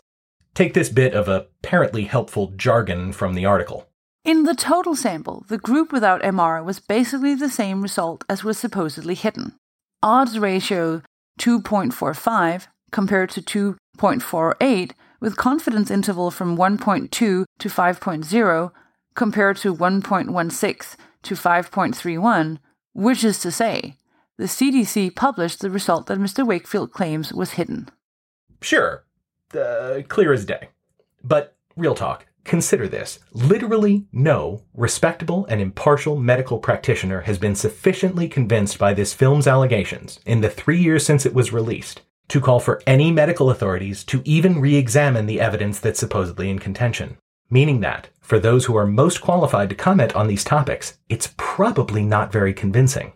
The other element that pervades the film is the idea that autism is new. The good Dr. Caplan already addressed this issue, of course, but it's clear that the filmmakers expect viewers to see the combination of Hooker's allegations and the supposedly runaway increase in autism. Which, again, is more about the improvements in diagnosis and the tremendous broadening of the types of conditions that are considered part of the autism spectrum these days than the work of some mysterious autism X factor wreaking havoc on the youth of America. And finally, the numerous heartbreaking and clearly honest stories told by parents in the film whose children have been affected by autism. Together, all of these factors are supposed to overwhelm the scientific evidence that has already been considered and rejected. It's a cynical attempt to do an end run around responsible analysis, and in the end, it's kind of sickening. None of that stopped Robert De Niro from trying to show it at his Tribeca Film Festival and get it a much larger audience. Thankfully, he was forced to pull it as responsible documentarians threatened to boycott the festival. De Niro is the parent of a child with autism, and except for his unmistakable voice, would be indistinguishable from any of the other parents who are unwilling to accept that the scientific and legal case has already been closed. I think the movie is something to, that people should see. But definitely there's something to that movie. And there's another movie called Trace Amounts. And these there, there's a lot of information about things that are happening with the CDC, the pharmaceutical companies. There's a lot of things that are not said. I, as a parent of a child who has autism, am concerned, and I want to know the truth. And I'm not anti-vaccine. I want safe vaccines. When you get, some people can't get a, uh, a, a, a certain type of shot, and they, they can die from it. You know, even penicillin. So why should that not be with vaccine? The thing is that to shut it down, there's no reason to. It, it, if you're scientists, let's see, let's hear. Everybody doesn't seem to want to hear much about it. It's shut down, and you guys are the ones that should be the investigating, do the investigating, and they don't. Nobody seems to want to address that, or they say they've addressed it, and it's a closed issue, but it doesn't seem to be because there are many people who will come out and say, "No, I saw my kid change like overnight. Mm-hmm. I saw what happened, and I should have done something, and I didn't." So th- there's more to this than than meets the eye. Believe me. Is that, is that the experience you had, Robert? Something changed overnight? Uh, it, my wife says that. I don't remember, but there was. I, my my child is autistic, and every kid is different. But there is something there. There's something there that people aren't addressing. And for me to get so upset here today on the Today In fact, around a year after that recording, he announced a $100,000 prize to anyone who could prove that vaccines were safe. Again, the way it's phrased here, this is the equivalent of asking for the impossible, proving the negative. But now it's time for us to talk about the other celebrity who joined with Raging Bull on this announcement, namely Robert F. Kennedy Jr., and his prominent role in promoting an equally risible film, 2014's Trace Amounts. Both the movie and RFK Jr., author of the screed Thimerosal Let the Science Speak, are specifically focused on the many asserted evils of the demon preservative thimerosal. Thimerosal doesn't make the, the vaccine more effective, it's just simply a preservative. It is only added to vaccines so pharmaceutical companies can be lazy and unsterile during their manufacturing and have a very cheap option to give vaccines shelf life. And having an adequate supply of vaccine is very important. Okay, well, let me follow up on that then. Single shot vials, does that need thimerosal? No, they don't, but there Well, are then a lot why of, don't, why don't we have single shot there are a lot of manufacturing issues associated with switching over. You need much more filling capacity for the lines. You can have all the benefit of vaccine without using mercury. Mercury has always been an option. And even though other options are available, the incredible risk of using thimerosal is taken solely because it's the cheapest. So this theory has nothing to do with the greater good. It has everything to do with the greater greed. Yeah, yeah. Rapacious corporations only using deadly mercury out of rapacious greed, rapacious, rapacious, yada yada. We've already dealt with this previously, but while the preservative continues to be used in shots intended for older kids and adults, like the flu shot, it is worth noting that out of an abundance of caution, and in spite of a lack of evidence of harm, it was removed from all of the vaccines given to infants way back in 2001.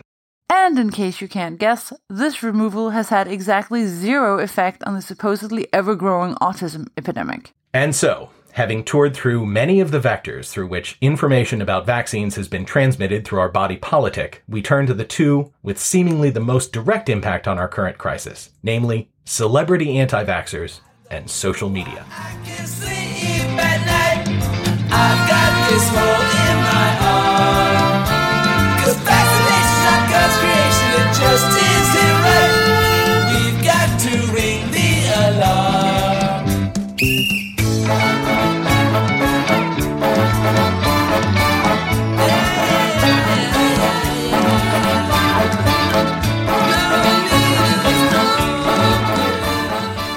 Usually, when discussing the foibles of conspiracy friendly celebrities, we include them in our patented Profile in Crazy segments. But this time, there are too many of them to be so contained. But don't worry, we're going to wind this episode up with a real profiling crazy humdinger. Garden variety celebrity anti vaxxers run the gamut, and of course feature plenty of people who aren't really expected to have a fucking clue what they're talking about, including Jim Carrey is really upset with California Governor Jerry Brown for signing a new vaccination law this week. The rule makes vaccines mandatory for all school children, regardless of their religious and personal beliefs. Carrey went off on Twitter and called Governor Brown a corporate fascist who must be stopped. Carrey believes that vaccines contain harmful chemicals and compounds, including mercury and thimerosal. By getting vaccinated, he claims children become at risk for mercury poisoning. Carrey also called the U.S. Centers for Disease Control and Prevention corrupt for not being able to solve a problem they supposedly helped start. He'd rather vaccines be free of chemicals, and as he puts it, just take the neurotoxins out of the vaccines. Jenna Elfman, Charlie Sheen, and Rob Schneider. But this group also includes people who in other areas seem to have a semblance of good sense. This list would include journalists like former CBS reporter Sharyl Attkisson, as well as famous TV hosts and interviewers like Larry King and notably Bill Maher in this particularly embarrassing conversation with RFK Jr. Number two. Wait, just uh, let me ask a broader question here. I, I just, why can't we have a kind of a grand bargain on this? It just seems like we're calling each other kooks and liars, and it seems like common sense that vaccines, I mean, even thimerosal, probably don't uh, hurt most people. I mean, if they did, we'd all be dead because they're in a lot of vaccines that we all took. But some do. Obviously, some minority get hurt by this stuff. I don't understand why this is controversial, why we have this emotional debate about something that there is science there. I, it, it astounds me that liberals, who are always suspicious of corporations, and you just laid out that case, and defending minorities, somehow when it comes to this minority that's hurt, it's like, you know what? Shut the fuck up and let me take every vaccine that Merck wants to shove down my throat. There's also arguably the most influential of all celebrity anti vaxxers. I'll leave it to y'all to determine whether he belongs in the seems to have good sense or the not really expected to have a fucking clue categories. Just the other day, two years old, two and a half years old, a child, a beautiful child, went to have the vaccine and came back and a week later got a tremendous fever, got very, very sick, now is autistic. Then there are the legitimate medical professionals. Celebrity doctors like Dr. Oz have made comments that seem squishy on the topic of vaccines, but one stands above the pack in terms of irresponsibility. Of particular note for his monstrous cynicism and coddling of the senseless prejudices of his well educated and affluent audience is Dr. Bob Sears, a member of a family doctoring dynasty famous for their library of books aimed at young parents. Sears himself in 2007 put out The Vaccine Book Making the Right Decision for Your Child. Now, obviously, we've covered some really awful claims and actions throughout this episode, but something about Dr. Bob, as he prefers to style himself, really sticks in our craw. Maybe it's because he's a real doctor with sterling credentials who should know better. But it's also because of his sheer hubris. The book purports to find a sensible middle ground between the mainstream medical opinion on vaccines and the concerns of worried parents. The main points we want to note are that Dr. Bob created his own alternative vaccine schedule and that he abuses the concept of herd immunity. First, Dr. Bob's alternative schedule. We just told you this guy is a legit doctor, but it's pretty unusual for an MD without any specific training in immunology or public health to simply create an alternative approach to a mainstream procedure based exclusively on his own personal instincts and experience as a pediatrician. Offit also notes that Sears' rationale in changing the recommended dates for babies to be immunized are based on his concerns about aluminum containing vaccines, which Offit points out is the third most abundant element on Earth and permeates the air and water. And especially food, including pancake mix, self rising flour, baking powder, processed cheese, and cornbread. Babies receive aluminum through both breast milk and formula, equal to between 10 and 30 milligrams by the time they're six months old. All childhood vaccines combined contain a whopping 4 milligrams. And as Dr. Captain Rob would tell you, vaccines aren't a significant source of aluminum. Aluminum is an adjuvant. Aluminum is something that is added to your vaccination to improve your body's immunologic response. There are several different things that will do this. Aluminum has been used forever, so it has it has the power of history with it. Also, aluminum is something that's in your body. I mean, you, you can't not have aluminum that occurs in, you know, in your bloodstream. With testing, you can always demonstrate there's some level of aluminum.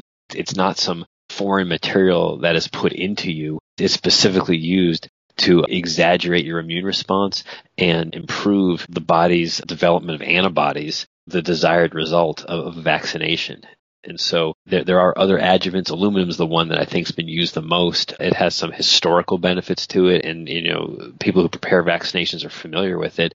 But it's also safe. Uh, people aren't dying of aluminum toxicity. We'd be remiss if we failed to remind you that Rob also helped us shoo away nonsense about evil aluminum conspiracies in our chemtrails episode. In that one, the government is spraying aluminum from the sky to give us all Alzheimer's disease or something. Why do we mention this? Because, for reasons we still don't understand, the Paranoid Strain Orchestra decided to record us a theme song for that show more than a year after we already put the episode up. Don't ask us why they created a brand new theme for an existing, already published show. We don't know. But we're just dying for an excuse to play it for you, and this one will do.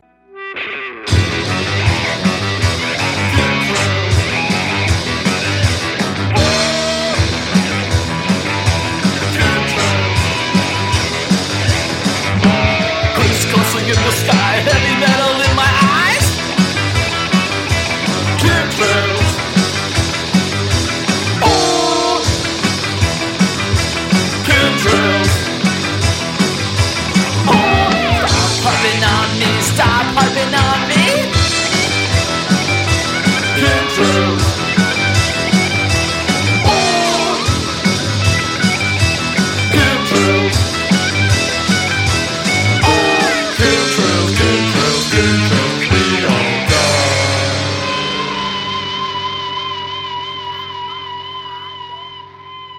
Classic.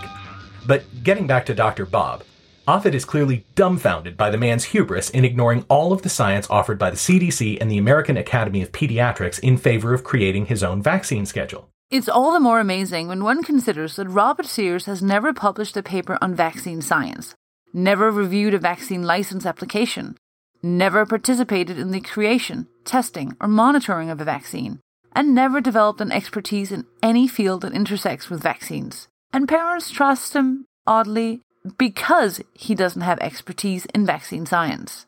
The single grossest thing we learned about Dr. Bob in our research is this He essentially tells worried parents that even if they skip vaccinating their unique and precious little snowflakes, herd immunity produced by the actions of responsible parents will probably protect all the kids anyway. Wait, hold on. I'm a parent too. Did this motherfucker seriously say this? Oh, fuck yes. Discussing parents who made this choice, he says the following Is this selfish? Perhaps. But as parents, you have to decide. Are you supposed to make decisions that are good for the country as a whole? Or do you base your decisions on what's best for your child as an individual? Can we fault parents for putting their own child's health ahead of other kids around them? Hey, wait up. I want to answer Dr. Bob. And the answer is yes, yes, we can fault them. But not as much as we can fault you for using your medical authority to spread such awful, reprehensible, cynical, damaging advice. Shame on you. Please, no one tell her he also advises parents who are going to skip vaccines and count on herd immunity not to mention this fact to their own friends who have kids, lest the word spread this approach become too popular and his shitty advice eventually topple the very thing these ridiculous parents are banking their children's health on.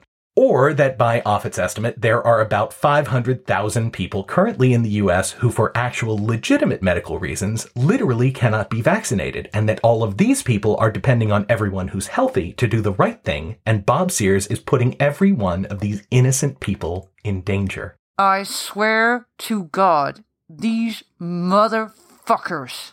But of course, no discussion of the effect celebrities have had on keeping anti vax nonsense percolating through our national consciousness would be complete without the attractive, blonde face of the movement, Jenny McCarthy.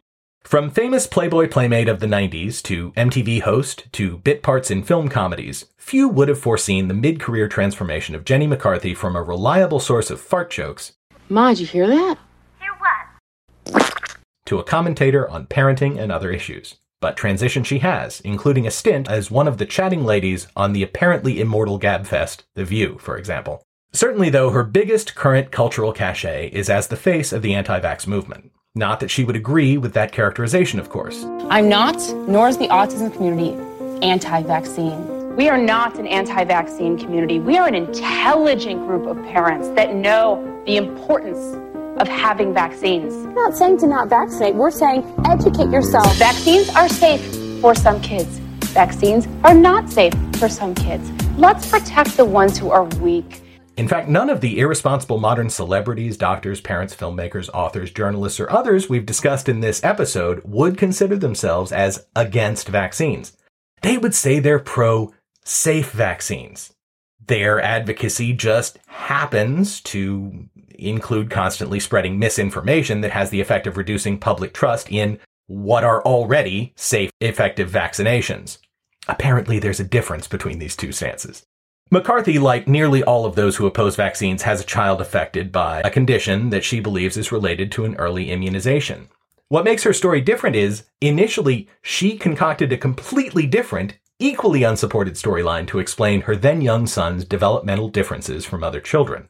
This first narrative began when a stranger passing her and four year old Evan on a Los Angeles street informed her out of nowhere that McCarthy was, and we're definitely quoting here, an indigo, and that Evan was a crystal. Before this person then faded into the urban backdrop as only a lunatic purveyor of confident nonsense can.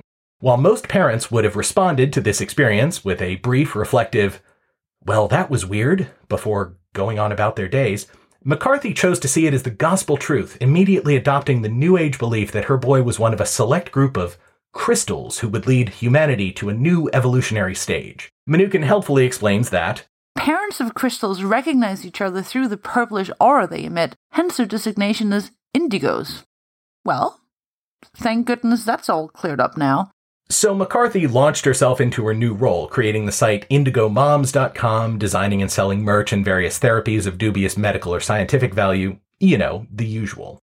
But after this idea failed to catch on with the public, she did an abrupt about face and suddenly realized that Evan's condition was not a sign of his glorious New Age future, but rather evidence of the evil pharmaceutical vaccine conspiracy. Now, this idea had legs. Jenny McCarthy and her relentless quest to help her autistic son.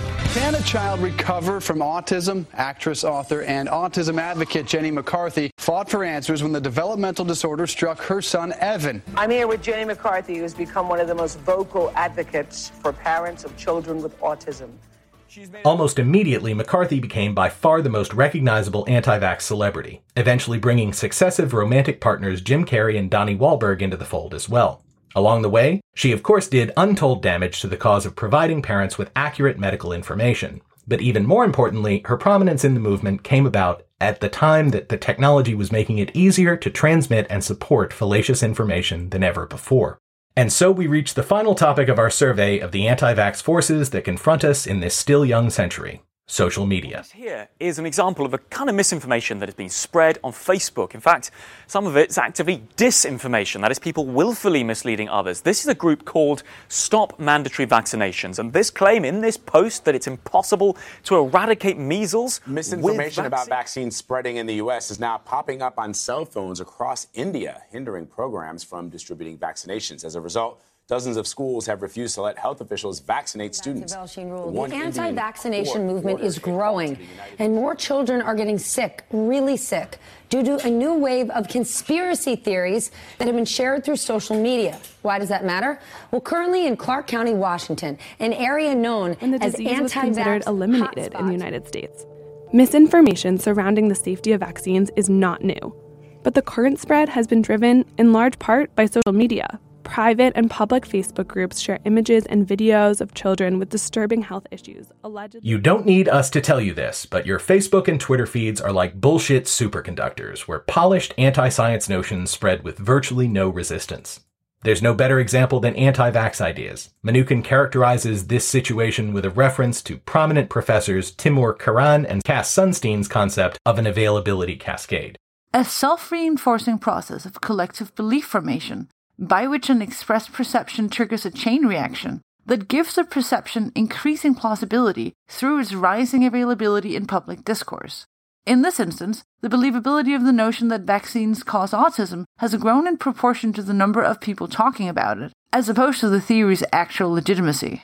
The duo identified this phenomenon in the pre Facebook year 1999, but if anything, our modern attention magnets have only made it more salient as an explanation. The profusion of anti vax Facebook groups, Twitter conversations, etc., in and of themselves make motivated believers think their ideas must be super legitimate. After all, everyone they know is talking about nothing else.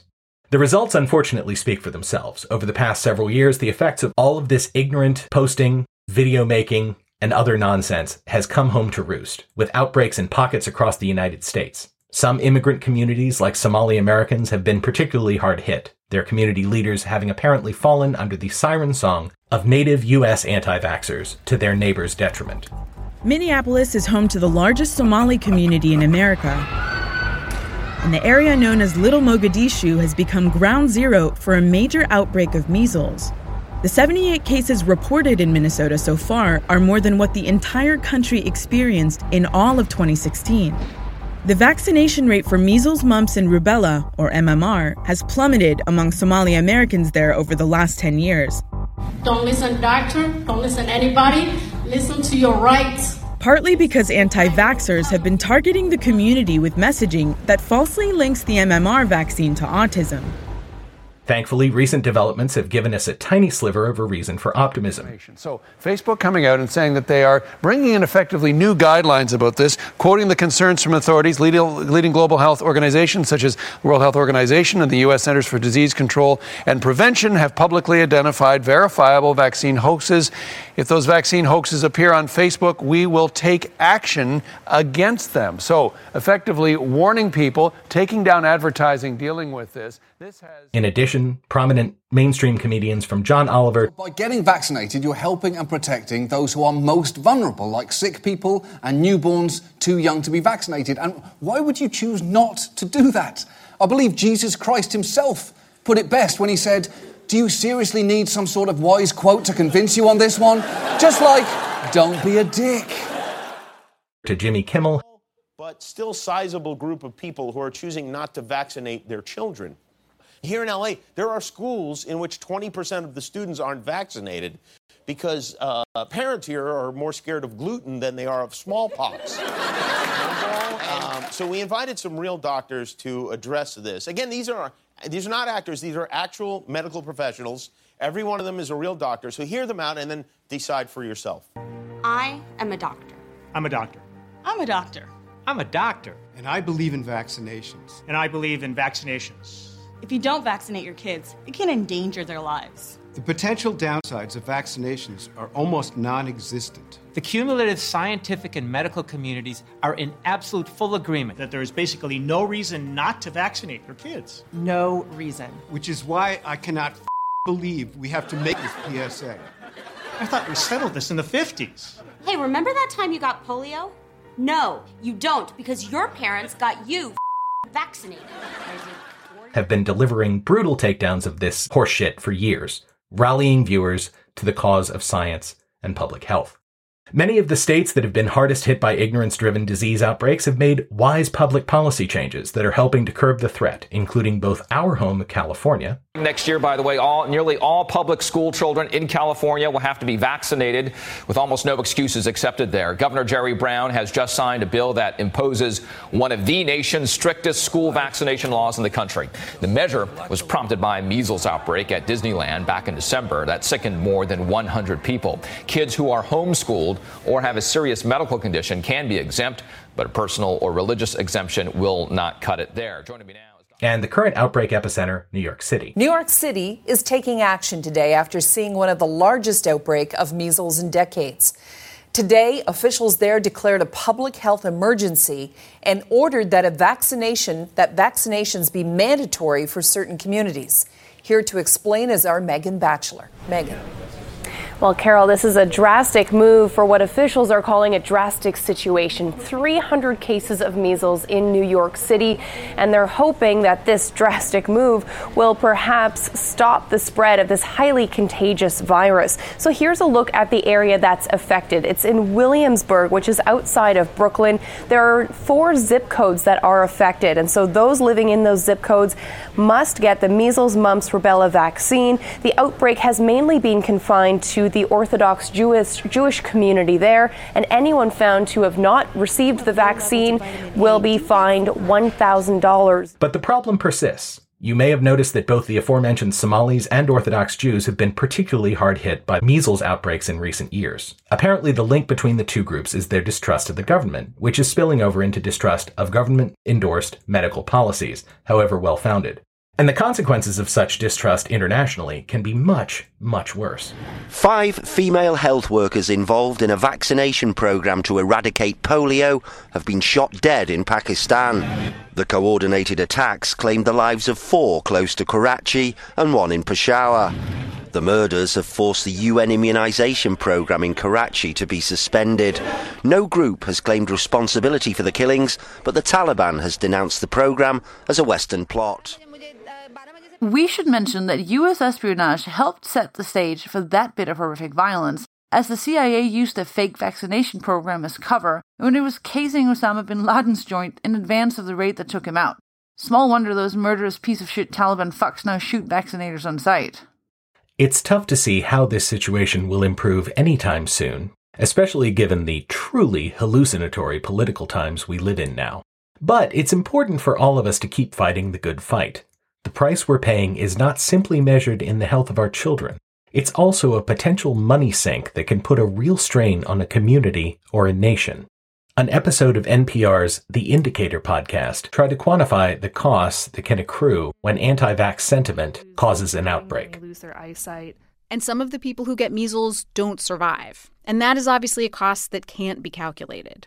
But there are a lot of costs that can costs to an individual, to a community, and to the country.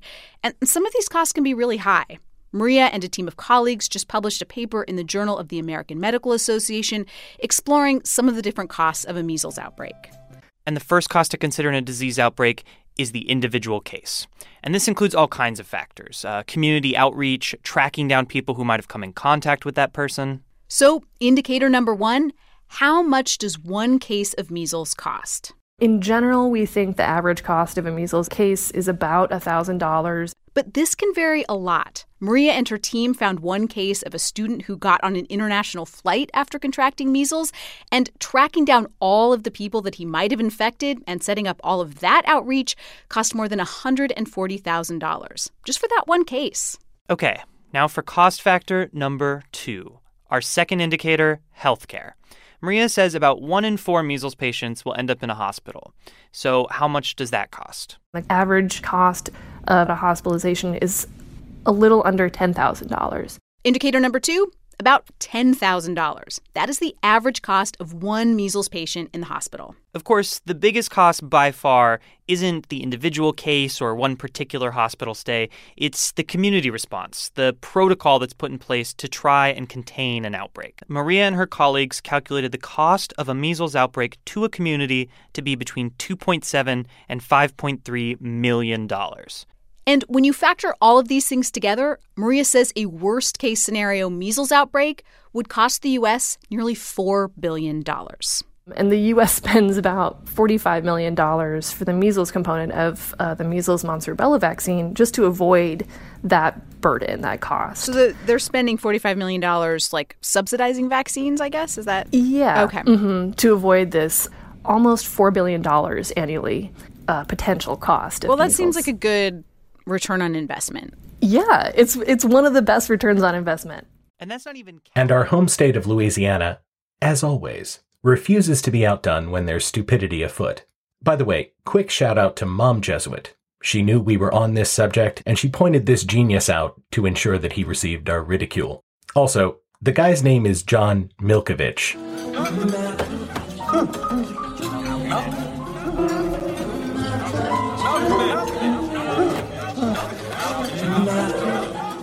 No, no, no, no. Milkovich with an I. And he's basically just a one man recapitulation of all of the stupid we've covered so far.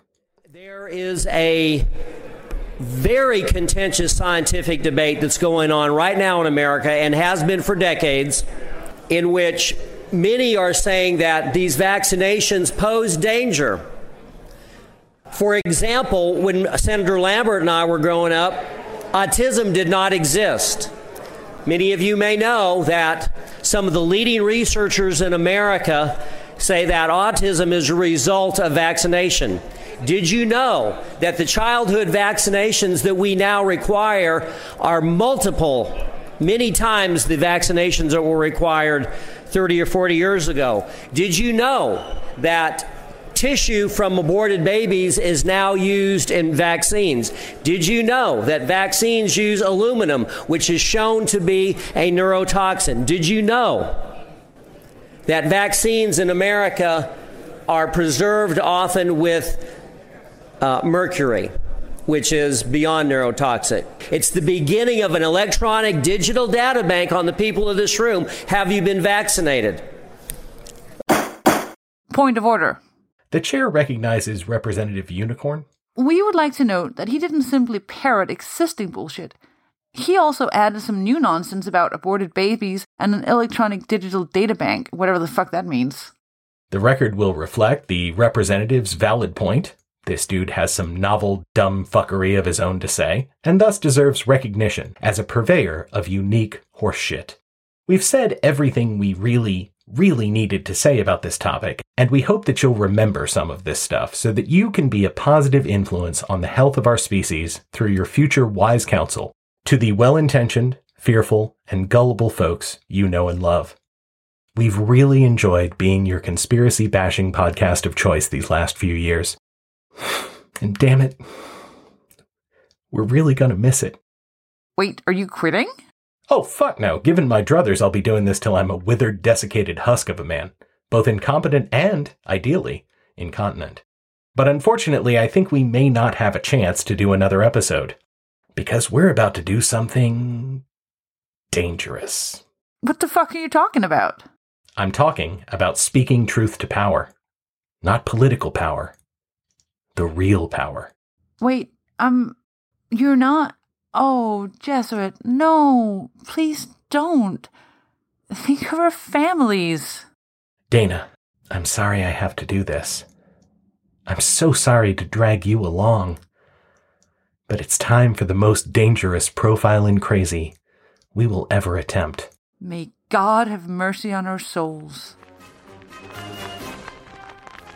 And now, ladies and gentlemen, from the four corners of our great land, we present this episode of Profiles in Crazy. So, who? Who could strike this kind of terror into the hearts of your fearful host and his fearless lady counterpart? Well, we'll give you a clue. Morning. Dry. Tell them I'm coming down. Here we go. You get disappeared. And you get deleted. Everybody gets eliminated. And our next victim is Fearful Jesuit. Yeah, we're doing this. We're taking on the most powerful person in the world, but someone's got to say it. For all of the good things she's done over the past three plus decades, Oprah Winfrey has done more to give a platform to questionable medical and scientific claims than any other individual, simply by dint of the size of her audience and her unwillingness to criticize her guests' fervently held beliefs, no matter how loop de loo those beliefs happen to be. As Julia Belluz put it in a Vox article, During her reign as host of The Oprah Winfrey Show from 1986 to 2011, Oprah repeatedly showed a weakness for crackpots and quack medical theories. Now, for purposes of this episode, clearly the biggest sin was her embrace of Blondie McKill kids. People don't know that's your pet name for Jenny McCarthy. Fair enough. Oprah had McCarthy on as far back as 2007 to peddle her ill informed twaddle about how vaccines harmed her child. But hosting vaccine deniers is just the tip of the nonsense iceberg when it comes to the big O. Over the years, Oprah's undeniable talent and charisma has unfortunately provided many bullshit peddlers with a veneer of respectability. For example, I'm assuming some of you are old enough to remember the bizarre cultural cachet that was briefly held by The Secret, a totally baseless bit of puffery whereby, and here we're quoting the skeptical assholes at the invaluable Rational Wiki site, practitioners believe Thinking about some goal and behaving as though you've already achieved that goal will cause the universe to bring that goal closer to actually happening. It is the secret to creating the life you truly want. Make more money, lose weight, fall in love, land your dream job. Isn't that amazing? This is life changing. I'm ready for that, yeah. Okay, now the choir's going. Jump in, anybody. Find out the secret and see why people everywhere are talking about it. The secret. In the past few months, talk about this DVD has been spreading around the world. We've heard from people in Europe, in Canada, all the way down under in Australia. Which is so to tell you- fascinating because when I watched The Secret, I realized I've always lived by The Secret. I didn't know it was a secret. I didn't know it was a secret. Why do you call it The Secret? we really needed to contain the contain the knowledge in, in a couple of words. And the secret is the law of attraction. Okay, so what do you mean by that? The law of attraction I would describe as the most powerful law in the universe. Law of attraction says that like attracts like. And what we do is we attract into our lives the things that we want. And that is based on what we're thinking and feeling. Okay. It's not the other way around. So what you're saying is, is Sure. The infinite majesty of space and time is deeply concerned about whether or not you get a sweet discount on that lightly used 2015 Jetta.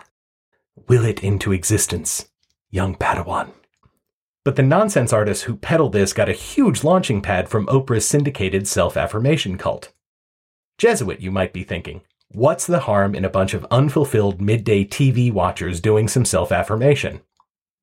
Well, I mean, lots.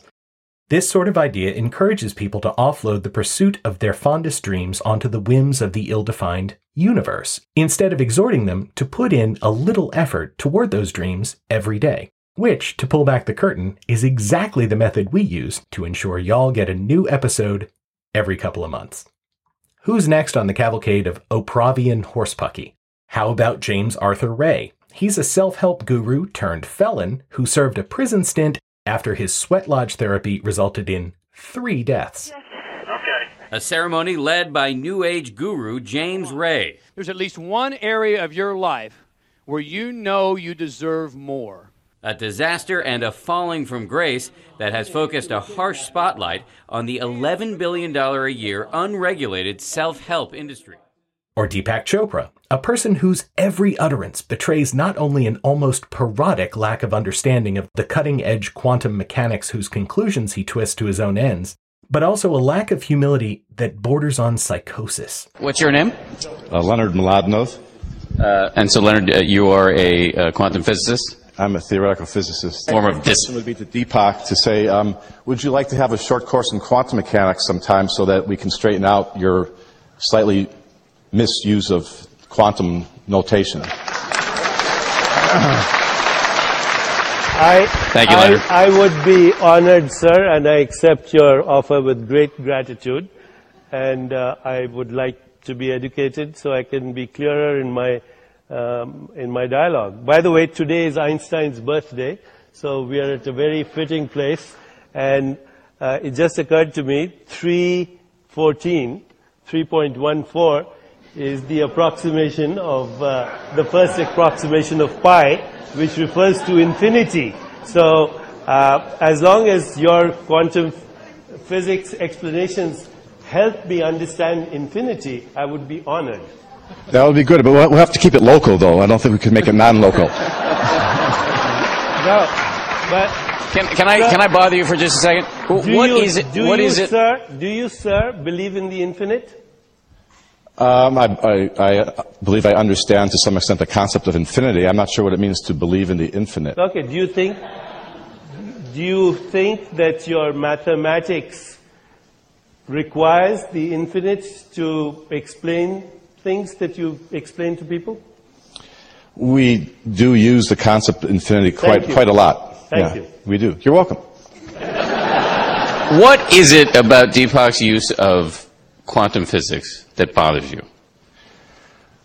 The term non-local, uh, the use was not correct, and the correlations of the I don't know the pacemaker and the different electrical So things I going happen on. to disagree, by the way. Oh, I assume you did since you said that. You but- know, but- you're in but- I happen but to so I, I would love to. Uh, um, I'd love to talk I, about I it. think sometime. consciousness is non-local. I'm sorry. I think consciousness is non-local. Conscious death. Consciousness. Consciousness. Oh, Is non-local. Uh, yeah. You know, I've never really run across a definition of consciousness that I understood. So maybe you could te- teach me something, and I A can. field, a superposition of possibilities. Okay. Well, all right. I I, uh, I know what all each of those words means. I, I still don't think I I know it. Still worse, there are the more or less quote unquote doctors who have been boosted by their association with Lady O. is I am here advocating for your children against a woman who you say is severely attacking and undermining their credibility, their self esteem, and just their overall general adjustment. And I am in the middle of what I think is a pretty intelligent and fact based conversation with her about stopping that, and you want to interrupt me so you can engage with her. You know, my dad used to tell me never pass up a good chance to shut up. Technically, of course, Phil McGraw isn't an actual doctor. He has a PhD, but that means he's exactly as much of a doctor as my cousin, the history professor, who at least has the decency not to make everyone call her Dr. Cousin Jesuit. But as much of a folksy bullshit artist as that guy is, we have fewer objections to him than we do for her longtime support and partnership with Dr. Mehmet Oz. This man is unquestionably a talented and highly credentialed surgeon, but his record of support for unscientific nonsense is abysmal, as you can hear when senators were raking him over the coals a few years ago. Do you believe that there's a miracle pill out there? There- There's not a pill that's going to help you long term lose weight and live your, the best life without diet and exercise. Do you believe there's a magic weight loss cure out there? It, it, the, the word, ma- n- n- if you're selling something because it's magical, no. Right, right. That, that would be ridiculous. No one is claiming there's a magic pill out there. That would be stupid. This little bean has scientists saying they found a magic weight loss cure for every body type. See? He never never said there was a magic pill. He said there was a magic bean. That's clearly entirely different because magic beans are a very real thing that you trade your cow for so you can steal a golden harp from a giant. That's science. Sterling credentials or no, this sort of behavior eventually spurred more responsible medical professionals to action. There's nothing ambiguous in the letter 10 doctors wrote about Dr. Mehmet Oz to the Dean of Columbia University's Medical School. We are surprised and dismayed that Columbia University's College of Physicians and Surgeons would permit Dr. Mehmet Oz to occupy a faculty appointment. He has repeatedly shown disdain for science and for evidence based medicine. He has manifested an egregious lack of integrity by promoting quack treatments and cures in the interest of personal financial gain. Dr. Joel Tepper signed the letter. He has touted many drugs as miracle drugs for weight loss, which causes people to spend huge amounts of money for treatments that have no benefit whatsoever. He said at most universities, if someone did this, that is grounds for dismissal. Columbia University responded, telling CNN they won't stop faculty members from speaking their minds. Look, we're human beings which means that when we listen to Oprah Winfrey talk, we find her just as charismatic and relatable as does every other normally functioning vertebrate. She's talented, she's inspiring, she's a supporter of any number of laudable causes. She has encouraged literacy, empathy, patience, kindness, and a host of other wonderful, deeply human virtues. Her personal story is an inspiration to people of color and women around the world but she's also provided a platform for anti vaxxers and other pseudoscientists to spread their insidious, highly communicable paranoid strain. This has been The Paranoid Strain. Email us at theparanoidstrain at gmail.com and visit us on the web at theparanoidstrain.com. We'd also love to see you and your opinions pop up in the safe, gentle confines of our eponymous Facebook group. Ask to join, and, like Will Smith turned inexplicably blue, we'll grant your wish. As always, we're grateful for the musical stylings of Daniel Arizona and the Paranoid Strain Orchestra, and indebted to the dulcet Northern European interjections of Ms. Dana Unicorn. Our latest soundtrack was mixed by South Fork Haas. Big Mucho put together our super duper website and helps in 1.3 million other ways.